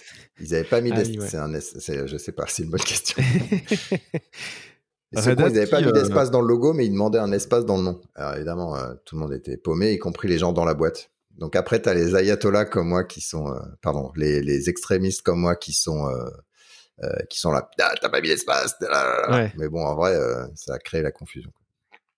Bah, nous, on a un peu la même chose. Hein. Notre logo, il est en minuscule, Clever Cloud, mais quand tu l'écris, tu dois mettre des C majuscules. C'est un débat à revoir plus tard. C'est comme euh, les cascodeurs, on dit pas cascodeurs, on dit les cascodeurs, c'est le nom en entier. Peut-être que je et commence euh... sur du product placement, moi je m'aperçois, désolé. Non mais attends, ça va, on est encore dans la section shameless plug, t'as le droit. Ah d'accord. Euh, juste, attends, juste euh, on va enchaîner du coup. Attends, et, et juste du coup, enfin, euh, j'ai oui. une vraie question. Euh, Ce quelle quoi, aurait été une bonne façon ouais. de gérer le, de gérer le sujet chez Elastic ? Parce que très sincèrement, moi, enfin. Face au même problème, je ne sais pas si j'aurais trouvé une meilleure solution que ça.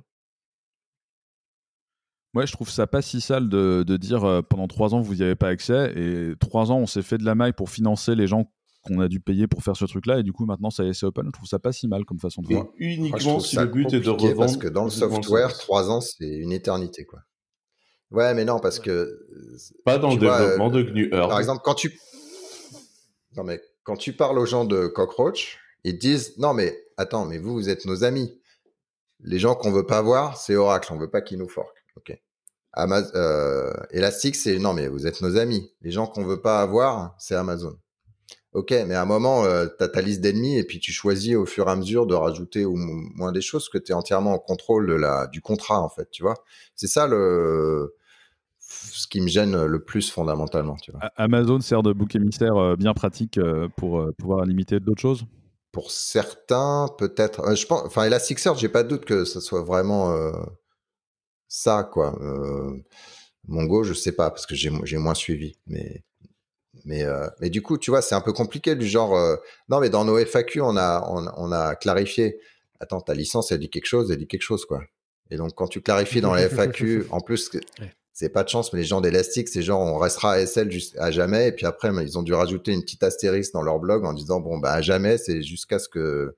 les temps changent et les temps ont changé pour des bonnes raisons, tu vois. Enfin, pour, c'est localement des bonnes raisons, mais fondamentalement, il y a un risque. Alors, quelle est la solution ? euh, Je pense, je sais pas jusqu'à quel niveau ils ont été méga agressifs au niveau du trademark et d'aller au bout du truc. Ça, je sais pas, tu vois. Mais pour moi, ça aurait été aller, euh, aller jusqu'au, jusqu'au bout du trademark. C'est ma solution... Euh... La, la plus vraie, et après, tu... Bah, aujourd'hui, j'ai pas de, j'ai pas de solution magique. Après, je me suis pas posé pour y réfléchir à cent pour cent. Toi. Après, la, la ouais, question, je... c'est est-ce que tu amènes assez de valeur à tes clients et est-ce qu'ils sont assez nombreux pour te suffire ?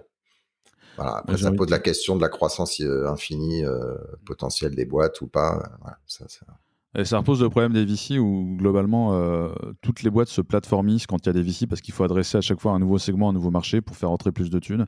Et euh, il y a plusieurs façons d'adresser un nouveau segment, un nouveau marché. Et la plupart de ces gens-là le voient de manière compétitive en allant chercher le marché là où il est parce qu'il existe. Et donc en allant taper euh, sur A W S par exemple. Plutôt qu'en créant de nouveaux, de nouveaux besoins et en créant un nouveau marché. Après Elastic, ils sont, ils sont publics, hein, tu vois, donc c'est, c'est encore un autre truc. Après, euh, si, on, si on regarde A W S et la destruction euh, créatrice dans ce domaine-là, le, la, l'effondrement des ventes de licences R E H L, dans le cas de, de Red Hat, est quand même assez lié à A W S et le fait que, euh, tu vois, la, la, la, la notion comme ça de cloudisation, de, de, de virtualisation et de, de, de, de, de, d'infrastructure as code a vachement abîmé, si tu veux, la proposition de valeur euh, de ces boîtes-là, ce qui fait que effectivement Red Hat a dû shifter pour trouver des nouvelles sources de revenus parce qu'il faut courir aujourd'hui après le revenu, euh, tu et, vois, la rente qui était R E H L. Et pire que ça, t'as une vraie schizophrénie parce que la plupart de ces gens-là en plus ont besoin d'A W S pour vendre des trucs. C'est-à-dire qu'Elastic vend euh, Elastic sur A W S et Red Hat doit probablement vendre des trucs euh, supportés par Red Hat sur A W S. Donc en même ah, temps, t'as...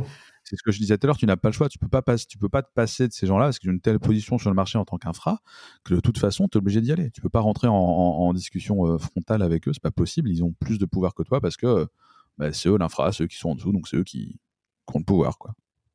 Ouais, après. Euh... Regarde Sun.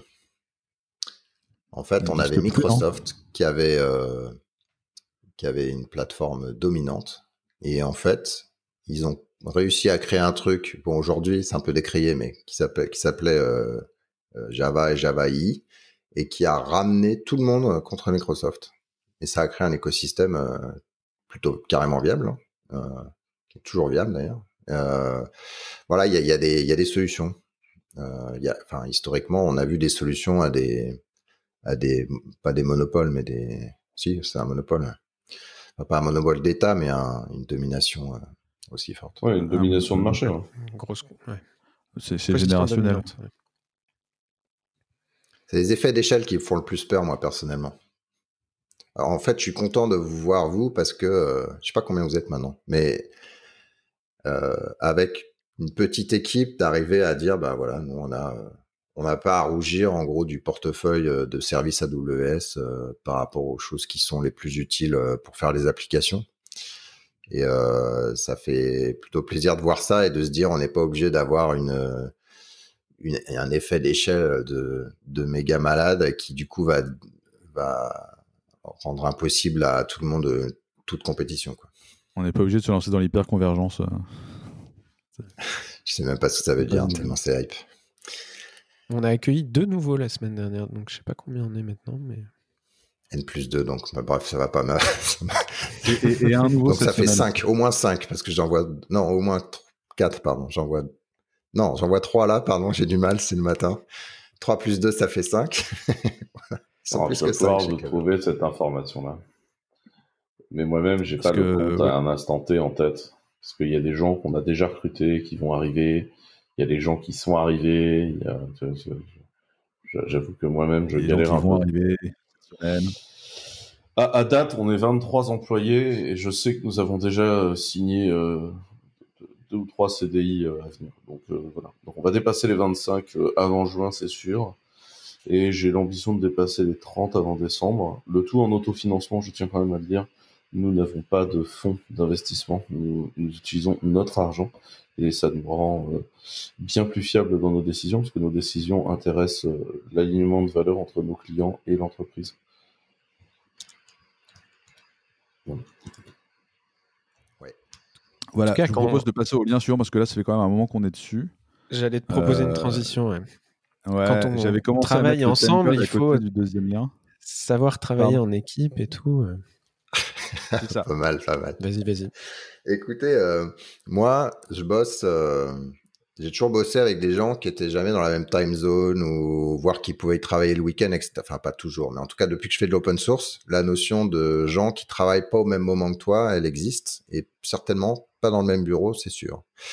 Et euh, et là. Euh, Donc chez, chez Red Hat, je, suis, euh, je m'occupe beaucoup de l'architecture de, de, d'un peu tout notre middleware pour aligner, euh, ali, aligner tout le monde. Et du coup, c'est, c'est un peu des équipes d'équipes, quoi. Il y a, il y a un gros... Euh, euh, il, y a, il y a ça. Et donc, il y a des gens en Europe, il y a des gens aux U S, et cetera. Il y a des gens euh, qui ont des gamins en, en ce moment chez eux ou qui n'ont euh, pas assez d'espace pour travailler chez eux, donc c'est compliqué. Donc, ils essaient de trouver quand ils peuvent travailler euh, et voilà.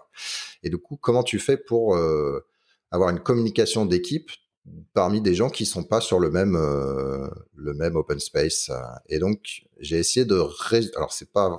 Je sais pas si on peut appeler ça un résumé, mais j'ai essayé d'écrire tout ce que moi je pensais être utile dans un blog post. Et du coup, l'idée c'est de dire, voilà, on faut, on essaie d'avoir des, alors je vais appeler le mot channel, mais vous attachez pas à, à certains outils dont on parlera après, mais un channel par équipe ou par équipe virtuelle, partout là où ça a de la, a de la valeur. Faut pas non plus euh, exploser en des milliards, mais euh, ça. Ça me choque pas. En tout cas, c'est bien mieux pour moi qu'un email, genre, je vais, attends, je vais euh, envoyer un email à Quentin, puis C C Laurent, et puis, parce qu'au final, les conversations, ça commence avec Quentin et Laurent, et en fait, il faut cinq autres personnes au final qui n'ont pas le contexte parce qu'ils n'étaient pas dans le thread initialement. Ça, pour le, l'email, pour ça, c'est un peu une catastrophe. Donc, euh, l'idée de dire on a des mailing lists où tout le monde peut écouter, euh, elle est importante. Euh, ça, c'est un, un truc. Euh, ensuite, euh, Enfin, et l'avantage, c'est que les gens, ils peuvent voir et décider d'ignorer, mais en tout cas, ils ont vu l'info, notamment si votre titre il est à peu près correct, on peut voir rapidement. Moi, pour info, je dois traiter euh, trois cents à quatre cents emails par jour, un truc comme ça. Euh, j'y arrive, j'arrive à faire aussi d'autres choses. Donc, il y a moyen de monter en scalabilité euh, de manière assez, euh, assez forte là-dessus. Après, Slack... c'est ce qui est utilisé en remplacement par par beaucoup de gens. Et moi, j'aime pas ça parce que euh, Slack, c'est un peu du faux asynchrone. C'est du asynchrone techniquement, mais en fait, t'as plein de... Comment ils appellent ça les, les dark patterns, voilà, les, des patterns un peu déviants qui font que tu as envie d'aller voir. Tu as les notifications, tu as les trois petits boutons qui cliquent, genre quelqu'un est en train de te répondre. Et donc là, tu bouges plus, tu dis « Attends, il me répond, il me répond. » En fait, le mec, il avait ouvert le truc, il est parti prendre un café. T'es resté dix minutes devant, quoi. Voilà. Donc, Slack, ça mélange synchrone et asynchrone. Donc, Slack, c'est cool pour une communication synchrone. On fait l'équivalent d'une communication euh, autour, autour du café, mais euh, en, en semi-synchrone.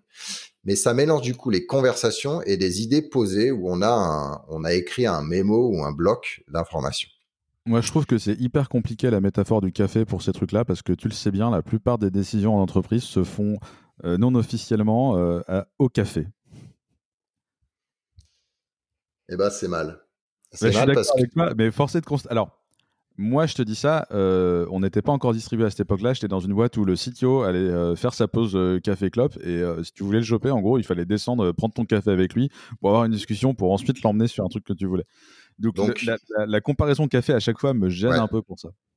Tu as raison. Et ça, c'est le signe d'un, je trouve, hein, de, d'un leader qui peut s'améliorer.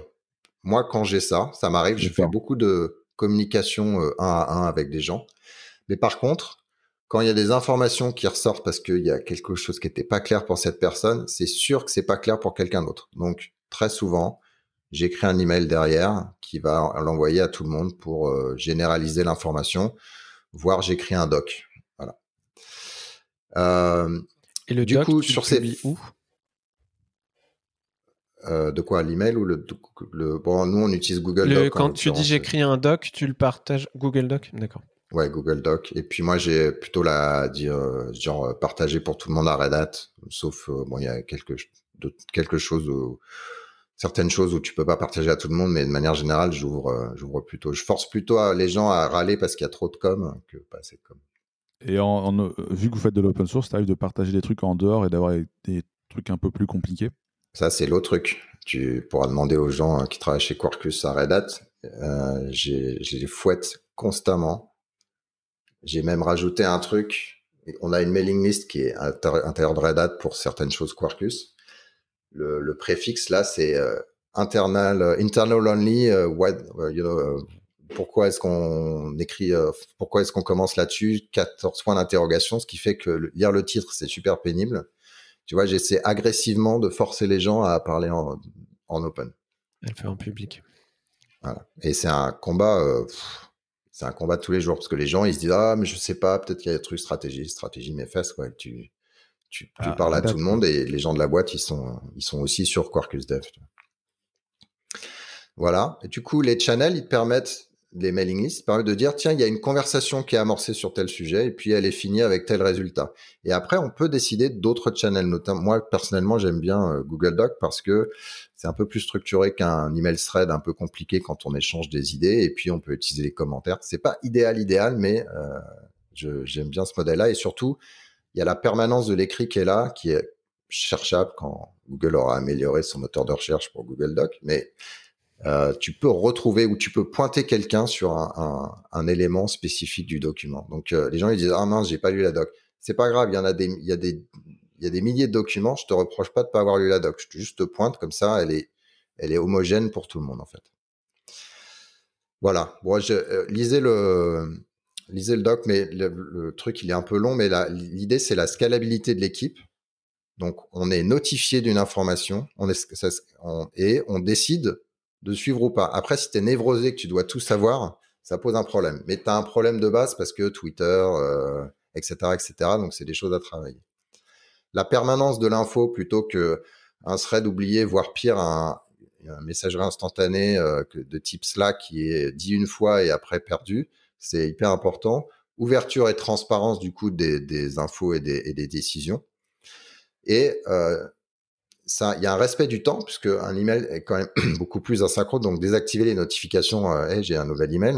Quand on en a euh, une centaine par jour, de toute façon, ça ne sert plus. quatre cents par jour. Et euh, ça force, il y a un coût à l'email, en fait, que je trouve intéressant par rapport à juste taper sur, sur euh, chat, euh, sur votre chat, euh, tiens, tu veux pas m'aider. C'est que, et, enfin, il faut commencer à écrire le truc un peu détaillé. Du coup, il y a un coût à la, trans- la transaction de communication qui fait que tu vas quand même réfléchir un peu plus à toi. Pour des gens comme euh, comme nous qui avons quand même grandi avec des bouquins pour faire du code et qui avaient qui avaient pas internet euh, en, en démarrant, euh, voilà, on a quand même on s'est quand même pas mal construit avec ça. Donc je dis pas d'aller jusque là, mais il y a un, le, le coup à la à la com, je trouve un petit peu intéressante pour poser un peu les choses. Voilà. Alors, on, on sent que t'en, t'as t'as t'as réussi à passer quelques frustrations en plus dans le poste. Ouais, moi j'ai ouais. vraiment bien senti aimé, un peu salé deux ou trois fois quand même. Ah bon ? D'accord. ouais, sur, Après, ouais clairement sur l'usage de la messagerie instantanée et, et sur la, la, la, le principe d'asyn- d'asynchronicité peu respecté euh, par ces gens, et je pense que c'est encore plus accentué par, le, par le, la crise euh, du Covid où, euh, euh, moi j'appelle ça les modules du télétravail, c'est pas très gentil, mais tu sens qu'il y a, il y a vraiment cette notion de ah, il faut que j'aille voir quelqu'un au bureau, et, et du coup ils te mettent dans une solution, dans une situation de synchronicité. Et, Et si tu enchaînes que des solutions de synchronicité tout le temps, bah, tu fais rien de ta journée, tu vois, c'est pas bien. Et non. Ouais. Bon, moi, le, le Covid a vachement accentué ce, caractère, accentué ce caractère-là. Alors après, vous, vous êtes déjà habitué à travailler euh, en télétravail, donc c'est peut-être moins vrai. Moi, je le vois essentiellement avec mes clients. Ouais. Mais en tout cas, ouais, il y a plein de détails. J'utilise beaucoup le chat, hein, mais c'est en A un. C'est... Le... Pardon, vas-y, vas-y, Hubert.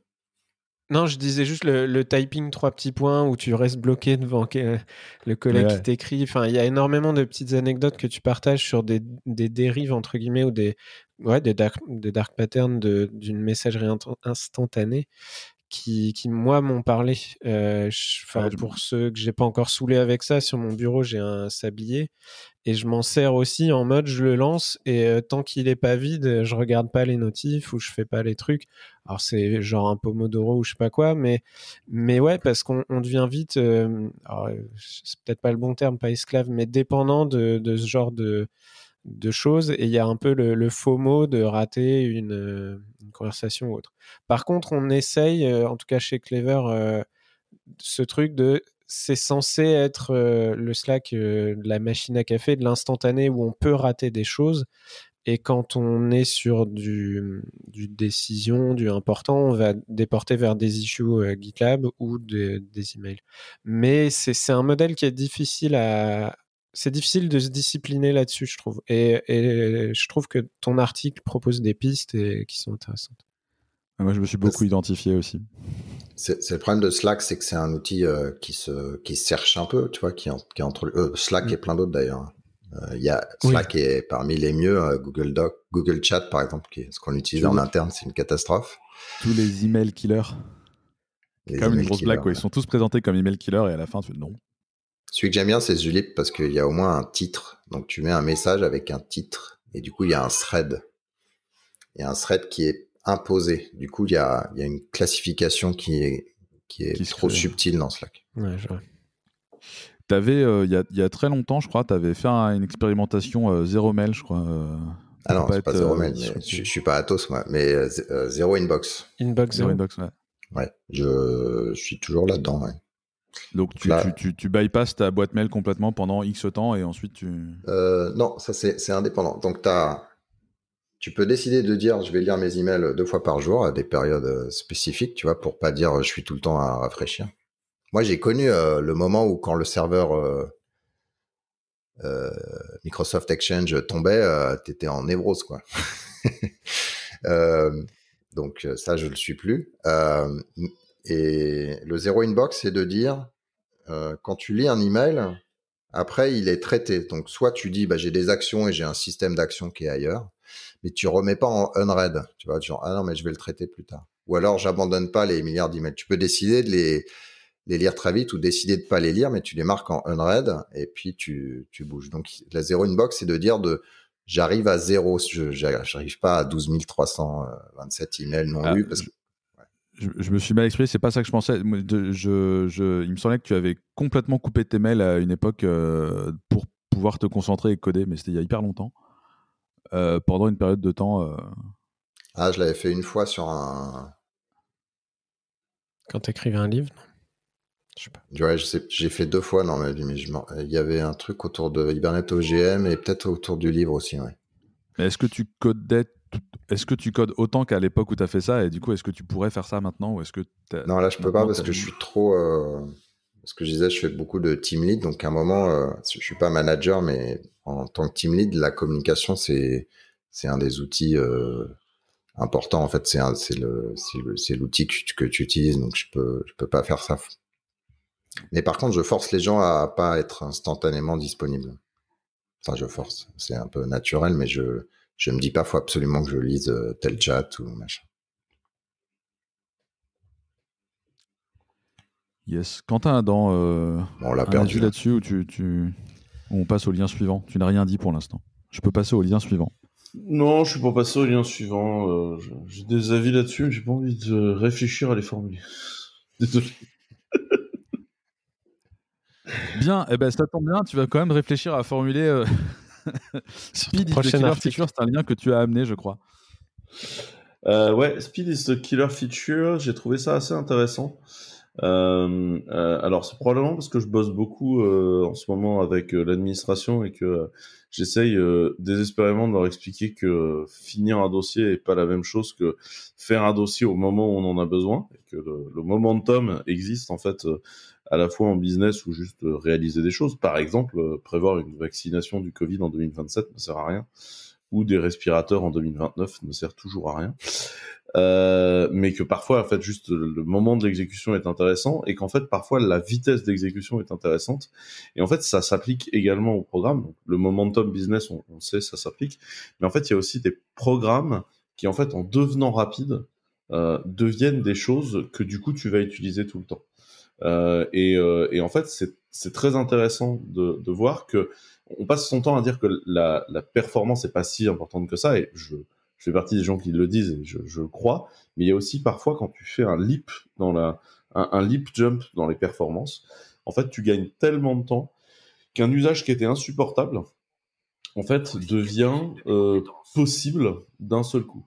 Et en fait, euh, ce qui est très intéressant là-dedans, c'est si tu prends des choses comme la, la search, euh, bah en fait, euh, le fait que grep devienne rapide dans ta machine fait que du coup, pour chercher des documents, tu vas les chercher beaucoup plus vite. Euh, le fait que euh, la, la capacité à search, par exemple, devienne euh, extrêmement rapide fait que euh, tu vas moins classer tes documents à utiliser la magic toolbar euh, Euh, de, de ton browser, euh, donc par exemple, enfin sous Mac ou sous Linux, il y a toujours des magic toolbars. Aujourd'hui, sous, sous Genome Shell, t'en as une. Et en fait, tu vas plus réellement aller chercher où est-ce que t'as mis quelque chose. Tu vas juste euh, taper quelques mots en vrac, voire utiliser le système de fuzzy qui fait que si en fait tes lettres elles sont pas dans le bon ordre, bah en fait ta search va tellement vite que tu t'en fous. Et en fait, c'est comme ça que tu vas chercher les choses. Et euh, j'ai trouvé que c'était assez intéressant de, de, de voir ce truc-là, parce que je trouve que c'est d'une grande réalité et que ça s'applique à plein de domaines. Euh, je me souviens quand je discutais avec Randindi euh, de, de la technologie qui faisait ses schnips, il disait on veut mettre le, la reconnaissance de la voix dans l'objet, parce qu'en fait, aujourd'hui, tu ne peux pas avoir de discussion avec l'objet, parce que le temps qu'il envoie un serveur, que le serveur analyse et qu'il revienne, ça fait que la discussion avec une seconde de lag, elle est inacceptable, et ce qui fait qu'en fait, on ne se sert pas du voice command. Parce que, enfin, hormis pour mettre le minuteur de tes pattes, ça te gonfle, en fait. Euh, c'est, c'est chiant, t'as pas envie de ça. Et en fait, du coup, la performance, parfois, crée la fonctionnalité. Ouais, c'était mon... Euh, la c'était seconde de lag de, de Zencastr, d'ailleurs. Ouais, non mais par exemple euh, dans l'écosystème moi, Java ça, c'est euh... dans voilà. l'écosystème Java euh, tu vois par exemple c'est quand, euh, quand Glassfish a introduit le live reload, tu sais, qui te permettait de taper un morceau de code et immédiatement ça se faisait, tu vois, qui existe maintenant dans JBoss, tu vois. Enfin, je... le but n'était pas de taper sur là ou l'autre mais... d'accord mais, non mais t- ça, ça résonne hein, ce que tu dis, parce que par exemple dans Quarkus on a cette boucle de de, de complet là où tu, tu codes et tout de suite tu vois le résultat quand tu rafraîchis dans ton navigateur, elle ne fonctionne que parce que enfin euh, en gros faut que tu sois euh, en dessous de la largement en dessous de la seconde entre le moment où le gars rafraîchit et où tu as le, le résultat. Et comme nous on est un peu enfin on, on fait la, l'approche brute force, on éteint l'appli, on la redémarre, euh, il faut que ça soit rapide. Donc il y a un cercle vertueux aussi au projet Euh, qui fait qu'on va consommer moins de mémoire, on va démarrer plus vite, on va faire toutes ces optimisations pour que rester en, en, en expérience de développement en dessous. Si l'expérience de dev, elle passe à deux, trois, cinq secondes de, de rechargement, euh, t'as perdu en fait. Euh, et tu te retrouves euh, les, les comportements que, où les gens avaient des live reload, mais en fait, ils n'utilisaient pas déjà parce qu'ils ne marchaient pas forcément cent pour cent du temps, donc ça, c'est un autre problème. Ou euh, parce que, ben, au final, c'était un peu trop lent, donc on faisait tous ces trucs dans le... purement dans le test euh, unitaire. Je dis pas de pas faire le test unitaire, hein, mais de on testait en, en unitairement et puis après on déployait que toutes les heures pour vérifier quoi. Ouais. Donc je suis d'accord. Moi, avec j'allais ça. dire c'est un, un sujet qui me parle beaucoup parce que là récemment on a donc on, nous on utilise Storybook pour développer nos, nos composants web et euh, et en fait Pardon, j'essaie de trouver le lien en même temps. Euh, Storybook est basé sur Webpack et codé en React. Donc, même si tu codes pas tes composants, tu es obligé de te taper toute ce, cette overhead, cette surcharge en développement. Et donc, on en était à un point où, quand on faisait un, un contrôle S euh, en local, euh, je modifie mon composant. Le, t'as beau avoir un live reload, il est tellement long que... c'est assez de temps pour que ton cerveau soit en mode euh, je regarde autour de moi, euh, et cetera. Et quinze et, minutes euh, après, tu es ré... sur Twitter. C'est ça, ouais, tu ouvres Twitter, tu fais. Et donc récemment, on a, on a migré un peu ce truc-là pour partir sur un. C'est pas un fork de Storybook, mais c'est une autre manière de le démarrer qui est, qui est plus ou moins précompilé. Et, euh, et donc, le timing est parfait parce que j'ai écrit un petit A D R pour décrire pourquoi on avait décidé de switcher vers ce Storybook Prebuild. Et donc, A D R, Architecture Decision Record. Ouais, c'est ça. Donc un document qui décrit une décision d'architecture, ou là en l'occurrence une décision technique. Et, euh, et donc avant, pour démarrer notre Storybook de dev, ça prenait trente secondes. Maintenant, ça prend euh, zéro secondes. mais enfin, en tout cas, euh, ouais, voilà, c'est quasi instantané. Et surtout, euh, quand je faisais un contrôle S, le moment où je vois, je sais pas, moi, la modification euh, C S S ou JavaScript dans la preview du browser, avant, c'était huit secondes. Et maintenant, on est en dessous de la seconde, en fait, dans les cas, euh, la plupart des cas où on peut faire du hot module replacement. Euh, et, et particulièrement quand tu es sur du C S S, tu changes une couleur, une marge ou autre, euh, quand tu as huit secondes, bah, tu le fais plus dans l'I D E, tu le fais dans les DevTools pour euh, tester des petits trucs. Et après, il ne faut pas que tu oublies de recopier tous les changements que tu as fait dans tous les sens. Et là, tu en reviens à... Donc ouais, c'est... pour en revenir à ce que disait Quentin, c'est... Euh, quand tu arrives à une leap, enfin un saut, de, un gap de différence de, de perf, euh, tu en viens à transformer tes usages. Quoi. Ouais. Voilà. Je vais mettre un petit lien vers l'A D R pour ceux qui veulent. Ok, euh, je vous propose de passer au lien suivant. On avance. Euh, c'est une euh, conférence euh, YouTube que euh, je n'ai pas regardée, euh, qui nous est proposée par Hubert. Et, euh, et euh, moi, j'ai juste vu dans les notes qu'il y avait marqué tofu or not and not tofu, et du coup, je suis sceptique et curieux. Alors, c'est une conférence, euh, petite conférence, ça dure dix minutes, de Persa Zoula, j'espère que je le prononce bien. En fait, euh, pour donner le contexte, euh, dans nos composants U I chez Clever, on a un composant euh, champ de saisie de texte. Et comme beaucoup de U I modernes, on a un mode pour... Euh, caché, affiché, quand on veut que ce soit un champ de saisie de secret. Donc, dans, dans une plateforme comme Clever, ça arrive souvent qu'on ait besoin de copier des, des tokens, des trucs comme ça. Donc, on les affiche en, avec... Euh, à l'intérieur de notre composant, il y a un input type euh, password qui est standard en H T M L. Le petit problème, c'est qu'un input, c'est monoligne. Et euh, dans un text area, qui est multiligne, il n'y a pas de mode secret password, en fait. Euh... Et donc, bah, quand vous voulez copier-coller une, une clé privée S S H ou, ou ce genre de truc, c'est un peu, c'est un peu, c'est pas pratique. Et donc, euh, comme nous, tous nos champs de saisie de Vardanv sont potentiellement multilignes si vous tapez sur entrée, en fait, vous le voyez pas de base, qui grandissent automatiquement, mais c'est des text area. Donc, j- on peut pas actuellement euh, faire notre système de euh, afficher, cacher le, le secret. Et donc, ce que j'ai commencé à essayer de voir, c'est est-ce que je pourrais pas faire que la police de caractère du text area, ce soit que des petits ronds, des petits astérisques, comme il y a dans un input euh, password. Et donc, j'ai commencé à creuser comment ça marche les fontes, il y a quoi dans un fichier, et cetera. Et je suis tombé sur cette histoire de tofu, euh, et donc sur ce talk, entre autres, parce qu'il y a d'autres articles qui en parlent. Et donc, le talk parle essentiellement de qu'est-ce que c'est ce fameux caractère. Donc, ce, souvent, donc c'est, on parle bien du caractère dans une police. Euh, quand il y a un caractère qui n'est pas supporté, qu'est-ce qu'on affiche? Et dans beaucoup de polices, c'est un rectangle qui a été baptisé tofu par pas mal de gens. Et parfois, c'est un rectangle avec une croix dedans. Et il a été baptisé, celui-là, Not Tofu, ce qui a fait rire tout la, le public là, dans, dans le talk. C'est assez marrant. Et, euh, et donc, bah, c'est vraiment un tout petit talk pour vous expliquer d'où vient ce caractère, comment il fonctionne. Euh, la, la personne revient aussi sur, euh, je crois que c'est moins le cas qu'avant, mais euh, sur les premiers e-books, euh, ils étaient livrés avec des polices euh, euh, bah, qui, en général, marchaient très bien pour afficher de l'anglais ou des, des langues latines, enfin basées sur l'alphabet latin. Mais dès que tu arrivais sur des, des langues qui vont taper assez haut dans l'Unicode, euh, Euh, notamment des langues asiatiques, euh, bah, y avait des, des tofu partout et ton article était illisible, c'est-à-dire que, enfin, ton article, ton livre ou autre. Et donc, euh, la personne explique qu'il y a, il y a eu toute une communauté de gens qui ont essayé de patcher des, des polices pour ajouter les caractères, pour essayer de lire euh, ce dont ils avaient besoin. Et donc, euh, très, euh, de manière très officielle, ce caractère euh, tofu, not tofu, il s'appelle .notdef.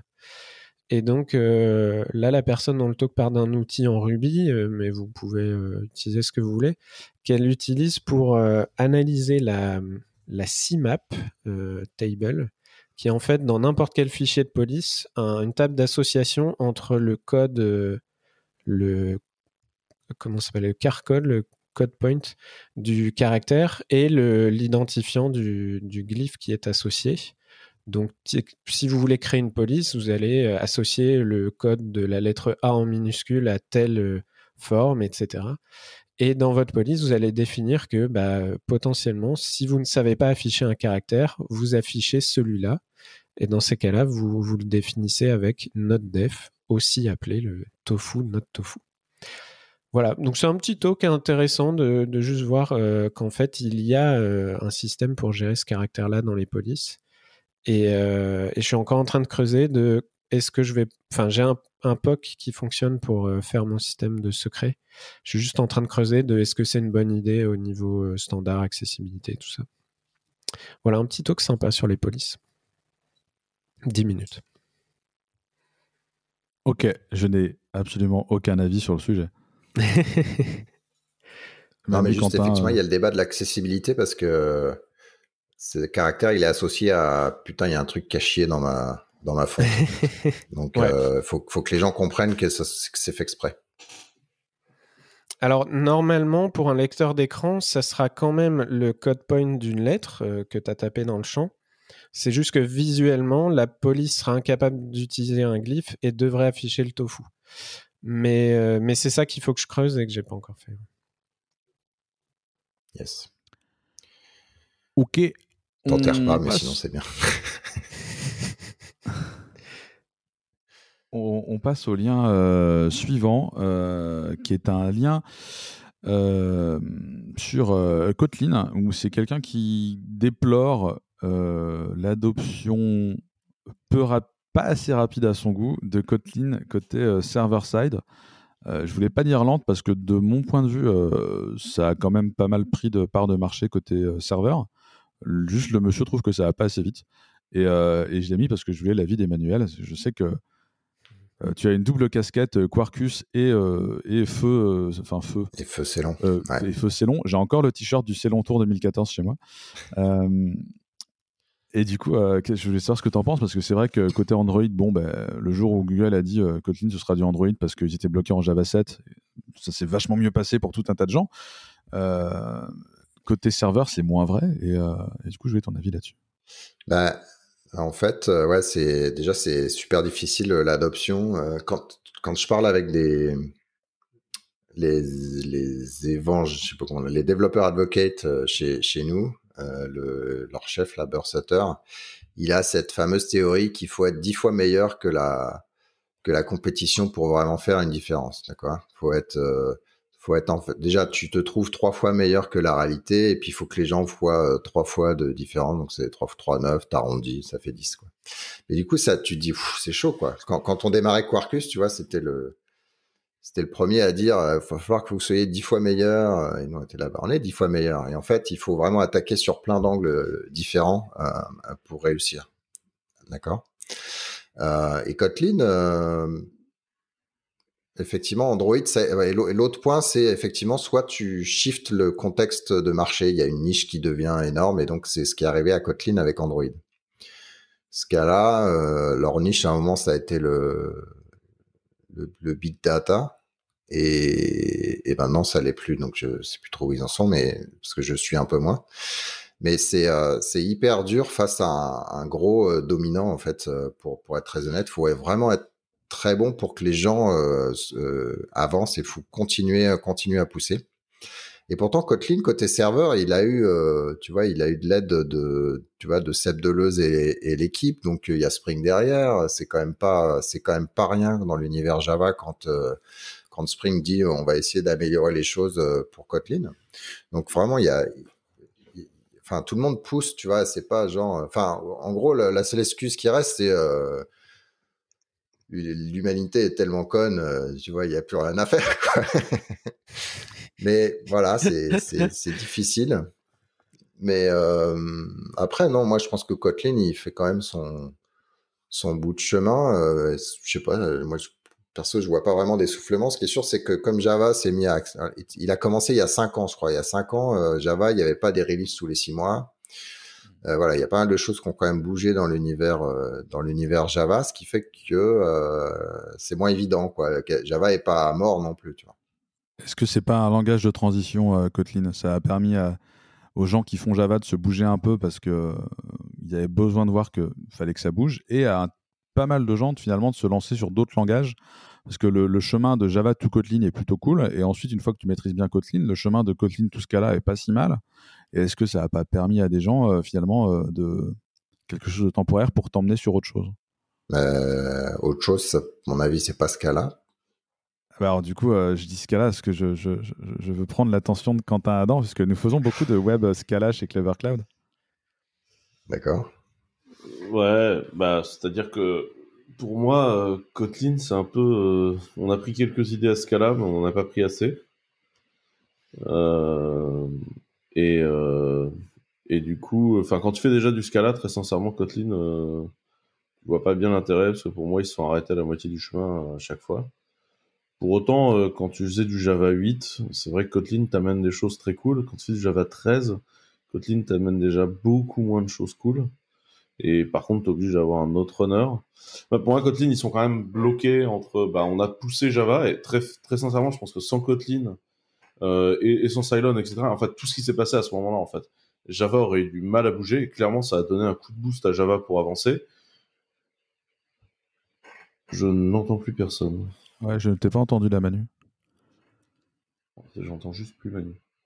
Moi non plus. Qu'est-ce qui se passe? Ah, je me suis muté en même temps. C'est le, ouais. c'est le, le vieux truc. Allô, tu m'entends? Désolé. Non, je disais effectivement, il y a eu une, ex- une explosion un peu cambienne des, des langages. Donc Scala était là depuis avant, mais après, il y en a eu plein d'autres. Euh, voilà, du Cylon, Kotlin, euh, Go, euh, Golo. Golo, voilà. Enfin, euh, Golo, ah, c'était plus Golo. Pour, la, Golo. Pour, la, pour la plaisanterie, mais il y, a, il, y en a, il y en a une explosion. Il y avait même Fun. Voilà, il y, a, il y avait plein de langages intéressants. Pour moi, celui qui, qui s'en sort le mieux, c'est Kotlin. Et en même temps, tu vois, je regarde le T I O B E Index, le T I O B Index, ah, et euh, Scala est juste derrière Kotlin, trente et un et trente-deux respectivement, avec zéro virgule quarante-six pour cent et zéro virgule quarante-quatre pour cent. Donc, Euh, j'ai peut-être tort en disant que pour moi Kotlin avait dépassé ce cas-là, mais visiblement c'est, en tout cas accordément à cet index, ça c'est pas le cas. Non, je pense pas. Euh, ce cas-là, après il y a très, toute la différence de l'usage serveur et l'usage Android. Ouais. Et puis il y a des très gros trucs en ce cas-là aujourd'hui. Ouais, il y a des gros Rust. gros gros machins. Oh, c'était vingt-sept pour info dans ce truc-là. Oh, Fortran et vingt-deux. En fait, D est avant Rust. Ce qui... okay. Ouais, là, pour le coup, je pense que sur le bas de la ouais. courbe, on est moins sûr. Quoi. Ouais. Mais c'est un phénomène assez courant, ce que vous décriviez, enfin, euh, en tout cas, ce que tu décris, toi, Laurent, sur euh, euh, t'as un langage qui va pas assez vite au goût de plein de gens.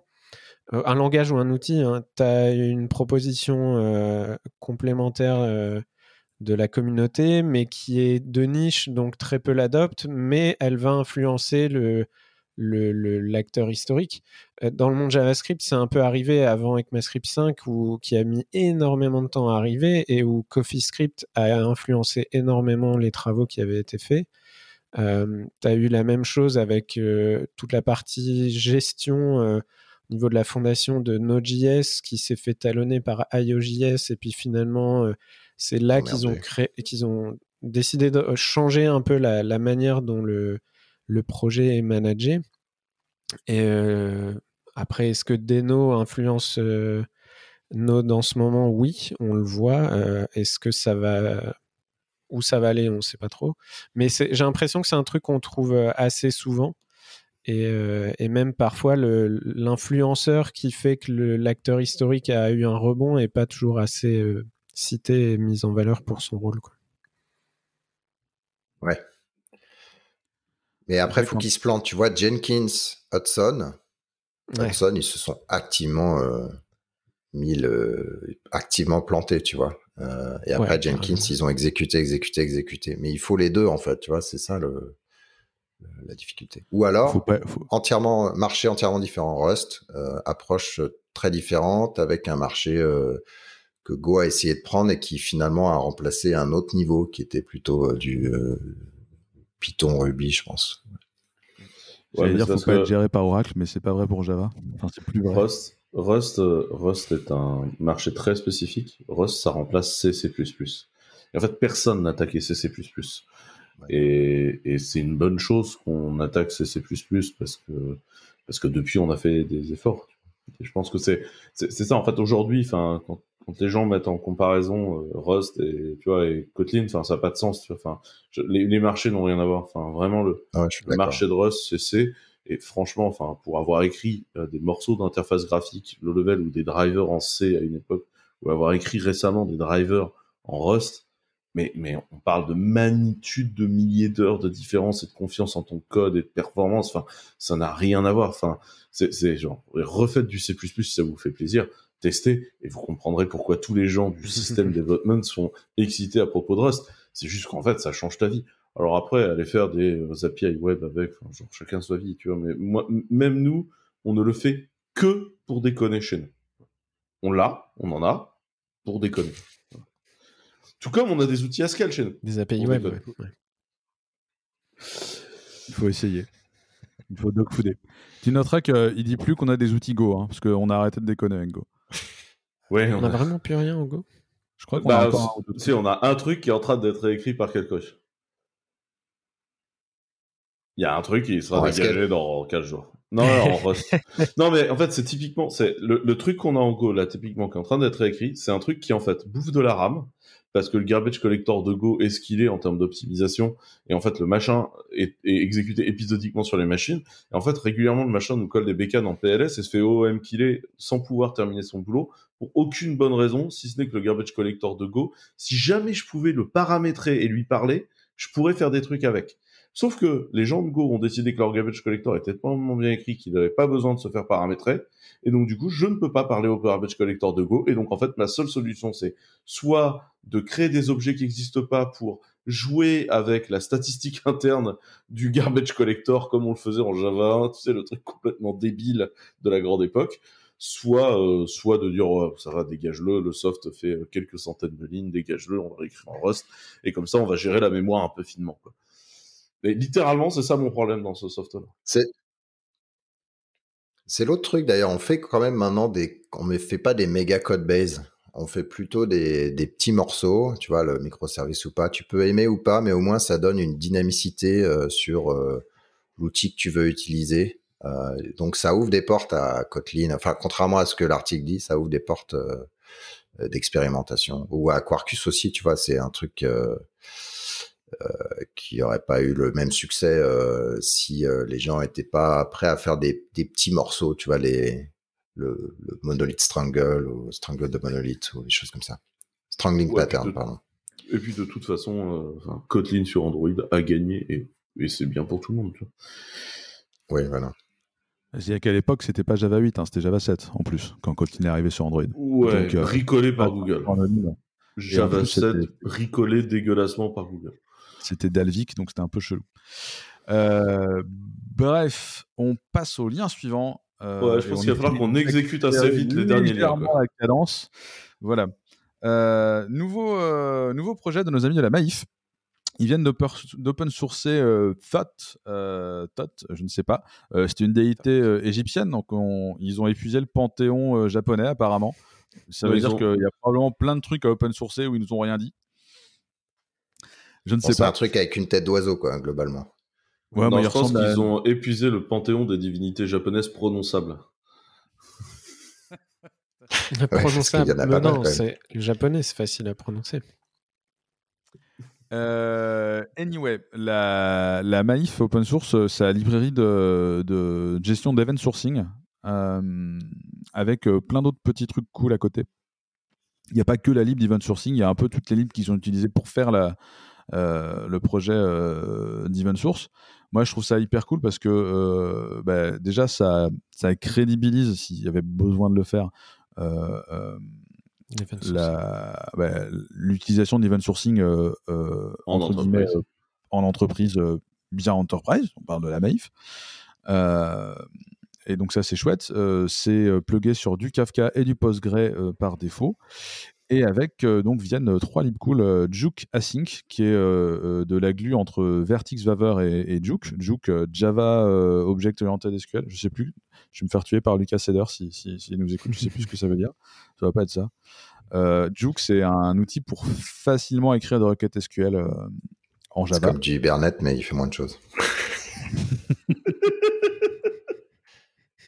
euh, du coup, on va se faire tuer par Gavin King, pas par Lucas. Euh... Ils ont fait Functional JSON, euh, qui est une librairie de parsing euh... de manipulation, de, de manipulation euh, avec en du fait... sucre synthétique euh, JSON basé sur oh. Jackson, et une libre de validation. Euh, et je sais que Emmanuel, tu, tu, tu, tu as dû mettre les mains dans euh, Bean Validation, la, la J S R. Euh, ouais. Si t'avais pas, ouais. Je l'ai créé en fait, co-créé. C'est ça. Je l'ai créé. Tu dois avoir un avis là-dessus. euh... Non, mais en tout cas, ça m'a rappelé. Euh... Bah déjà, c'est super cool qu'il y a de le... enfin, que les gens poussent sur les ventes sourcing. Il y avait un truc qui s'appelle euh, Axiom, je crois, un autre framework, euh, voilà, mais qui, je sais pas, qui m'a, il n'a jamais vraiment cliqué euh, pour moi. Donc c'est c'est bien de voir d'autres gens euh, pousser là-dessus. Euh, j'ai mis moi un autre article aussi sur euh, les sagas, qui sont euh, pour le coup de la des interactions entre microservices qui peuvent se compenser en termes de business et non pas avec une trans- transaction au sens X A. Et euh, notamment parce que dans l'event sourcing, ils expliquent qu'ils font pas du dual write, c'est-à-dire dans, écrire dans la base de données et dans Kafka et espérer que les deux se passent bien ou qu'aucun se passe bien. Euh, et du coup, Saga plus le outbox pattern, qui est une autre façon de, de résoudre ce problème-là, où on écrit dans la base de données et on écoute les changements dans une table pour aller pousser ça dans Kafka. Euh, voilà, un article intéressant euh, lu euh, euh, qui, qui est sur InfoQ, que je vous laisserai lire, qui est un peu long, mais, mais qui, euh, qui est très intéressant si vous voulez... Euh, creuser ces deux sujets, ces deux euh, approches.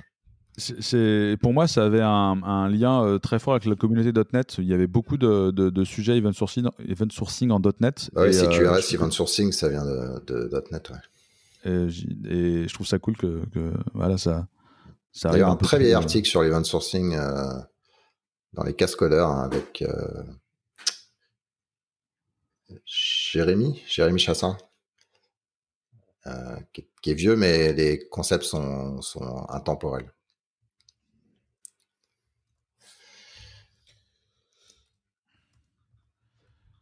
Euh, ok. On passe au lien suivant. Euh, désolé, on accélère un peu la cadence euh, parce qu'il reste encore un article à Hubert et en plus, c'est sur les cookies. Ça va être long. On est reparti pour une heure bah. de podcast. Exactement. Ouais, c'est pas que alors, des cookies euh... normaux, c'est des super cookies. En plus, des super des cookies super qui nous ont été demandés cookies. Sur Twitter euh, spécifiquement en plus, mais ça venait juste de oui. sortir. Ouais, en fait l'article ouais, est sorti euh, la veille de l'enregistrement il y a deux semaines où j'étais là. Et euh, en fait il y a une règle, on peut pas parler de cookies si je participe pas au podcast. Euh... et du coup, euh, ouais, donc Firefox quatre-vingt-cinq est sorti avec euh, une... Euh... Non, en fait, l'article est plus vieux que ça. Tiens, c'est int- intéressant. Oui, non, bref. Euh, donc, c'est un article qui parle de janvier. Ce qui est sorti dans, dans Firefox quatre-vingt-cinq, euh, qui concerne le partitioning du, du cache network et qui a la propriété notamment de limiter, voire complètement euh, supprimer euh, beaucoup de techniques de super cookie. Donc, un super cookie, on va dire que c'est une manière... de reproduire ce qu'on peut faire avec un cookie, donc savoir euh, identifier une personne entre plusieurs navigations, euh, mais pas avec la technologie cookie, mais en détournant d'autres technologies, euh, d'autres euh, fonctionnalités du navigateur qui stockent des informations. Et euh, donc c'est un sujet euh, que j'avais un peu évoqué quand j'ai fait un, un, un talk sur les cookies, c'est qu'en fait, quand tu commences à creuser ça, tu te rends compte que toutes les formes de stockage du navigateur, et il y en a énormément, ont été abusées pour traquer les gens et, euh, et se souvenir que quelqu'un est déjà venu. Donc, premièrement, en forme de stockage, on pense aux cookies, au local storage, mais en fait, il y en a plus, plein d'autres qui sont plus pernicieuses. Il y en a une que je trouve assez fascinante, c'est le H S T S cache. Donc, je vais au moins juste parler de celle-là, parce qu'elle a été utilisée euh, abondamment par euh, un géant de... du euh, retargeting. Euh, le H S T S, c'est un header qui vous permet de, on va dire, forcer euh, vos, vos visiteurs à être en H T T P S. Et donc, quelqu'un visite votre site, vous envoyez un header, vous dites « Moi, je suis tout le temps en H T T P S pendant un an. » Et donc, toutes les prochaines visites euh, sur votre site même si le lien est tapé à la main en H T T P, si vous cliquez sur un lien qui est en H T T P, le navigateur va auto-rajouter le S, on va dire, au lieu de faire un aller-retour pour se prendre une redirection. Euh, donc ça, c'est pratique. Mais si vous faites ça, ça veut dire que votre navigateur doit retenir que pour tel site, il faut être en H T T P S. Si le navigateur retient une information, vous pouvez vous en servir pour traquer les gens. Et donc, euh, limite, je, je partagerai un article sur, euh, de Safari sur comment utiliser cette technique pour traquer les gens. Mais pour le résumer très simplement... Vous... Vas-y, euh, Emmanuel. Non, ben, ça rappelle euh, Spectre Meldon. C'est du, ça, enfin, c'est du, c'est de l'attaque par la, la cache d'État, en fait. Tu vois. C'est, les, ouais, c'est, c'est ça, ouais. Plus simple avec les navigateurs, oui. Mais c'est un peu le même, oui. Les mêmes gammes. Mais là, en gros, euh, si vous faites naviguer quelqu'un sur euh, trente-deux sous-domaines, donc euh, A, B, C, D, E, F, G, H, enfin, euh, vous voyez le genre, ou même trente-six, en est, et que vous mettez certains à forcer l'H T S, l'H S T S et d'autres non, vous allez créer en fait un nombre binaire euh, de autant de sous-domaines que vous avez. Et euh, comme vous pouvez détecter si le, le H T T P S a été forcé ou pas, en fait, c'est une technique qui se base euh, là-dessus. Alors là, quand je l'explique en deux secondes, c'est très clair dans ma tête. Je vais vous partager l'article. Non, mais ça, euh, ça, c'est l'équivalent d'un identifiant technique. Unique pour la personne, en fait. C'est comme si on stockait euh, ça, des ouais. zéros et des uns. Et euh, donc, euh, j'ai revérifié hier soir, parce que j'étais assez curieux. Euh, ça... Donc, on peut aussi euh, abuser du e-tag qui, qui sert à, à essayer de cacher... Euh, par un, un identifiant unique des, des requêtes, donc des, des images ou autres. On peut abuser du e-tag pour traquer les gens. Et donc, j'avais fait une démo que j'avais mis en ligne pour mon talk sur les cookies à base de e-tag. Euh, donc, j'ai, j'ai retéléchargé un, un vieux Firefox euh, soixante et quelques. Et donc, j'ai revérifié ce matin. Euh, en Firefox soixante et quelques, la technique marche. Je peux traquer des gens avec un e-tag. En Firefox quatre-vingt-cinq, je ne peux plus. Et donc, on a bien une, une isolation assez forte. Euh, Ça, c'est vachement intéressant en termes de privacy. Et c'est vraiment cool que Firefox ait enfin fait ça. C'est quelque chose que fait Safari d'une manière un peu différente. Euh, mais l'impact que ça a, c'est les fameux C D N, où historiquement, euh, on, on, va, euh, on va se dire « Ah, bah, je vais charger jQuery depuis un C D N. » Comme ça, euh, potentiellement, il est déjà dans le cache du navigateur, parce que la personne l'a déjà récupéré en étant sur un autre site. Ça, c'est fini, en fait. C'est clairement terminé. Alors déjà, c'était pas si, euh, c'était pas un si gros avantage que ça, euh, parce que bah, le C D N jQuery, tout le monde n'utilise pas le même, tout le monde n'a pas forcément la même version. C'était peut-être un peu plus vrai sur les Google Fonts, où euh, de toute façon, tout le monde utilise Roboto ou Lato ou je sais pas quoi. Et du coup, potentiellement, vous aviez plus de chances de l'avoir déjà dans votre cache, mais euh, ça va être complètement isolé en fait. Donc on va, on va perdre un peu sur cette partie performance, pour gagner en privacy. Au euh, premier chargement de son site. C'est ça, ouais.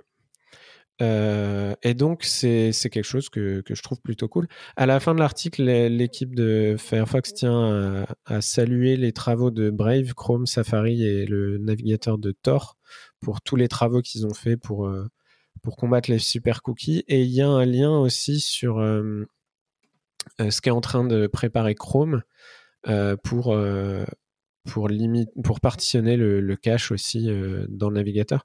Par contre, c'est pas encore shippé à ma connaissance. Euh, et ils ont des techniques un peu différentes. Et en plus, mais ça, j'ai pas bien vu comment ça fonctionnait dans Firefox. J'ai l'impression que la notion de qu'est-ce qu'un site, ou à, à partir de quel moment on met la cloison entre telle euh, adresse et telle adresse, est pas exactement la même. Euh, Chrome a l'air de partir sur euh, du E T L D, donc un, un système proche des cookies où plusieurs sous-domaines vont être partagés. Euh, j'ai pas vérifié. Je ne sais pas si Firefox fonctionne de la même manière ou s'ils sont plus sur une vraie origine, euh, euh, en tout cas les mêmes règles que pour le, le cors, et cetera. Voilà. Euh, juste, euh, il y a... Je ne me rappelle plus le nom. Euh, de cette, c'est pas une faille, mais euh, donc dans la guerre de pouvoir vous traquer. Euh, d'ailleurs, je suis étonné parce que j'avais pensé il y a quelques années, mais je suis étonné qu'ils le font que maintenant. Mais en gros, euh, ce qu'on essaie de cacher, c'est les, les third-party cookies où les gens puissent vous traquer entre les différents sites. Et du coup, il y a une technique qui marche bien pour transformer un third-party cookie en first-party cookie. Tu demandes euh, au site du genre euh, de register euh, de faire un sous-domaine euh, je, ma boîte de, de pub.register point com et euh, du coup, euh, tu vas pouvoir lire ma boîte de pub.register point com fait partie du, du top-level domaine et du coup, a accès à tous les cookies de register point com, y compris du coup la capacité d'aller attacher un identifiant. Donc ça, ça c'est le principe du cookie. Euh, le problème, c'est que ma boîte de pub.register point com, eh ben, elle appartient à ma boîte de pub, donc c'est un serveur de ma boîte de pub qui, elle, du coup, va pouvoir partager les mêmes identifiants entre les différents utilisateurs. Donc, euh, donc ça casse la notion de third-party cookie, ça les transforme en first-party cookie. L'autre avant- problème super euh, chaud, c'est que du coup, tous les cookies de register, ils sont là. Aussi, euh, le cookie de votre banque, euh, il est là. Donc, si la banque utilise ça, en gros, toutes les informations de login vont euh, sont aussi partagées à, incidentellement par à votre euh, mec de pub. Et les mecs de la pub, c'est des mecs super clean, donc c'est pas le problème. Mais imaginez s'ils étaient pas super clean. Ouais, le, le C-name clocking, on en avait parlé dans un épisode et c'est là que, du peu que j'ai lu et il faut que je creuse euh, je, vu que Google va partitionner euh, un, à peu près de la même manière que les cookies, j'ai l'impression que la technique continuera à fonctionner, alors que je serais pas étonné que, que l'isolation de Firefox soit plus stricte, un peu comme ce que fait Safari. Encore une fois, à prendre avec des pincettes, non, je n'ai pas ça... vérifié. En non, détail. Parce que c'est dans le... Je crois, je crois que du coup, ça passe. Euh, ce qu'il faut, c'est un truc qui puisse euh, filtrer la requête vers le C name avec un ad blocker euh, assez intelligent. Ouais, ouais. De ce que j'ai vu. Right, on passe au dernier lien de cet épisode euh, et c'est un outil écrit en euh, Rust, ce qui n'étonnera personne. Ça s'appelle euh, Brute, euh, B R O O T, je, je, on va dire Brute. Euh, c'est et c'est un lien de Quentin Adam. Ouais, c'était un petit côté outil de l'épisode. Euh, Brute, en fait, j'ai trouvé que c'était un outil très cool. Ça correspond à... C'est un hommage. Vous, vous savez que vous êtes à l'intérieur de, de... que quelque part dans le directory, il y a ce que vous cherchez. Euh, ou le directory que vous cherchez. Euh, mais vous n'y allez pas souvent, donc votre auto-jump ne marche pas. Et là, la bonne réponse des vrais Linuxiens, c'est de vous dire, bah, tu fais un find. Et puis, bah, le temps que tu retrouves le pattern de find, on en discute. Ou tu fais un grep ou alors un regrep avec des... Stack Overflow. Oui, un F D. Euh... F D, c'est find en Rust. Voilà, ou un regrep plutôt qu'un grep. Mais à chaque fois, c'est, c'est, c'est pas simple et c'est pas nécessairement très intuitif. Et Brute, en fait, se lance comme une interface non plus en ncursive et vous permet de filtrer les, facilement les fichiers, vous permet de voir la taille des fichiers, vous pouvez même faire des aperçus Euh, des fichiers, y compris des images euh, d'ailleurs euh, euh, rendues avec euh, bah, ce qu'ils trouvent hein, euh, dans le terminal. Euh, vous avez du coup les tailles, vous pouvez vous balader avec des panneaux de Miller comme euh, le Finder macOS euh, dans votre architecture de fichiers, trouver ce qui vous intéresse et céder au bon endroit euh, automatiquement. Donc le, le, le C D, le switch directory hein, de, avec le truc euh, à l'intérieur, c'est un peu une combinaison d'un find et d'un fuzzy searching. Euh, mais dont la commande en fait est, est toujours un peu obscure pour euh, les gens qui n'y passent pas assez de temps euh, à utiliser, là où Brute est très sincèrement euh, assez simple à utiliser. C'est quelque chose qui permet de voir les tris, de faire un L S et un C D. C'est, c'est vraiment un outil pour vous déplacer dans votre arborescence de fichiers simplement en cherchant des trucs, en regardant la taille des, des directories. Je, moi, je trouve cet outil assez fascinant. J'ai encore un peu du mal à l'automatiser dans ma, dans ma façon de vivre dedans. Mais franchement, je le trouve hyper cool pour pas mal de, pour pas mal de cas. Ça me rappelle Tig, que moi j'aime bien, qui est en ligne de commande pour Git. C'est un peu la même philosophie. Un petit peu de graphique, mais reste... Euh, et un, interactif, ouais. Quand tu le lances, tu arrives dans des menus... Et... Et en plus, c'est packagé pour Exerbo, Tig et Brute. N'est-ce pas euh, merveilleux? Ouais, la version de Brute euh, packagée Exerbo, il faut qu'on passe dessus un petit peu. Il faut qu'on passe dessus un petit peu, mais euh, c'est, c'est packagé macOS notamment, ça marche très bien. Euh, vous faites un bout install et ça marche. Enfin voilà, c'était mon petit conseil euh, du, du jour. Euh, Mais je vais passer sur le package. Et après, le petit conseil du jour. Passons au choix musical du jour de la semaine. Moi, je vous fais des bisous tout de suite. Je file à toute vitesse. Merci Ciao, encore, Emmanuel, d'être venu. Ah, ouais. Merci de l'invitation. Chousse. Alors, ouais. vas-y, Manu, ton choix musical. Alors, comment je raconte ? J'explique. Pourquoi ? Donc, j'ai pris euh, Believe de, Ch- de Cher. Euh, classique. Pourquoi ? Parce que, ouais, classique, mais quand on écoute, à la minute, euh, à la seconde trente-sept, à la trente-septième seconde, il y a un son euh, qui maintenant est connu pour nous, mais qui à l'époque a fait genre euh, un truc de fou et qui a participé d'ailleurs au succès de cette chanson. Euh, ça faisait quelques années que les gens utilisaient euh, l'autotune. C'est en gros une technique qui dit euh, quand le gars il fait une fausse note, il est quand même relativement proche de la note qui, qui va bien. Du coup, il y a un algorithme qui va aller ramener la note plus proche de la gamme, enfin euh, de la, à la, la note qui est à la gamme euh, la, la plus la plus proche. Et puis en gros, ça dit voilà, j'ai dix millisecondes pour revenir à la à la note propre. Ce qui fait qu'il y a une une, une évolution de la voix qui est classique. On passe pas d'une note à l'autre instantanément quand on chante. De ce que j'ai compris, hein, je chante pas, c'est interdit. Euh, voilà, euh, ça fait partie d'ailleurs de l'autocorrélation, enfin des, des techniques d'autocorrélation. Et le mec qui a fait l'autotune, il l'avait fait pour les, les relevés sismographiques, juste pour info. Et donc à un moment, il, s'est, il est parti euh, en retraite et puis il s'est dit, euh, quelqu'un qui lui disait, euh, il a challengé, est-ce que tu peux faire chanter quelqu'un correctement ? Et donc il s'est dit, mais je peux réutiliser mes algorithmes. Et du coup, l'autotune, c'était fait pour ça, pour cacher la, la misère. Et l'autotune, du coup, que je vous ai dit, c'est on prend dix millisecondes pour aller changer, enfin pour euh, corriger la note fausse vers la, l'amener. On choisit en fait ce temps-là. Quand on pousse les limites de, de configuration, quand on la pousse à zéro, le changement de note est instantané et ça fait un petit peu robot. Euh, ça fait même carrément robot. Et donc Cher a utilisé, enfin son producteur a Cher cherchait un son comme ça, un peu différent pour à ce moment-là de la chanson. Son producteur euh, avait trouvé cette technique et du coup il l'a utilisée. Mais ils ont gardé ça secret pendant des années. Ils disaient non, on utilisait un vocodeur ou euh, d'autres techniques qui n'étaient qui pas, qui étaient pas ça. Et donc c'est le petit lien entre la, la musique et la, et la technologie. Voilà. Bon, après j'aurais pu parler des Daft Punk qui se séparent, mais bon, c'est plus triste. Alors bon. C'était déjà la semaine dernière ou il y a quinze jours, je sais plus. D'accord. De quoi, je sais même plus ce qu'on a mis avant. Non, la semaine dernière, ouais. c'est plus, pas si, pas si vieux que ça. Moi, mon espoir, c'est le retour de Stardust, mais je pense que je peux m'asseoir dessus. Ouais, je pense. Euh, wow, merci wow, Emmanuel wow. d'être venu et d'avoir joué le jeu euh, pendant euh, deux heures. On t'a ben, un peu cramé vous, ta matinée. Hein.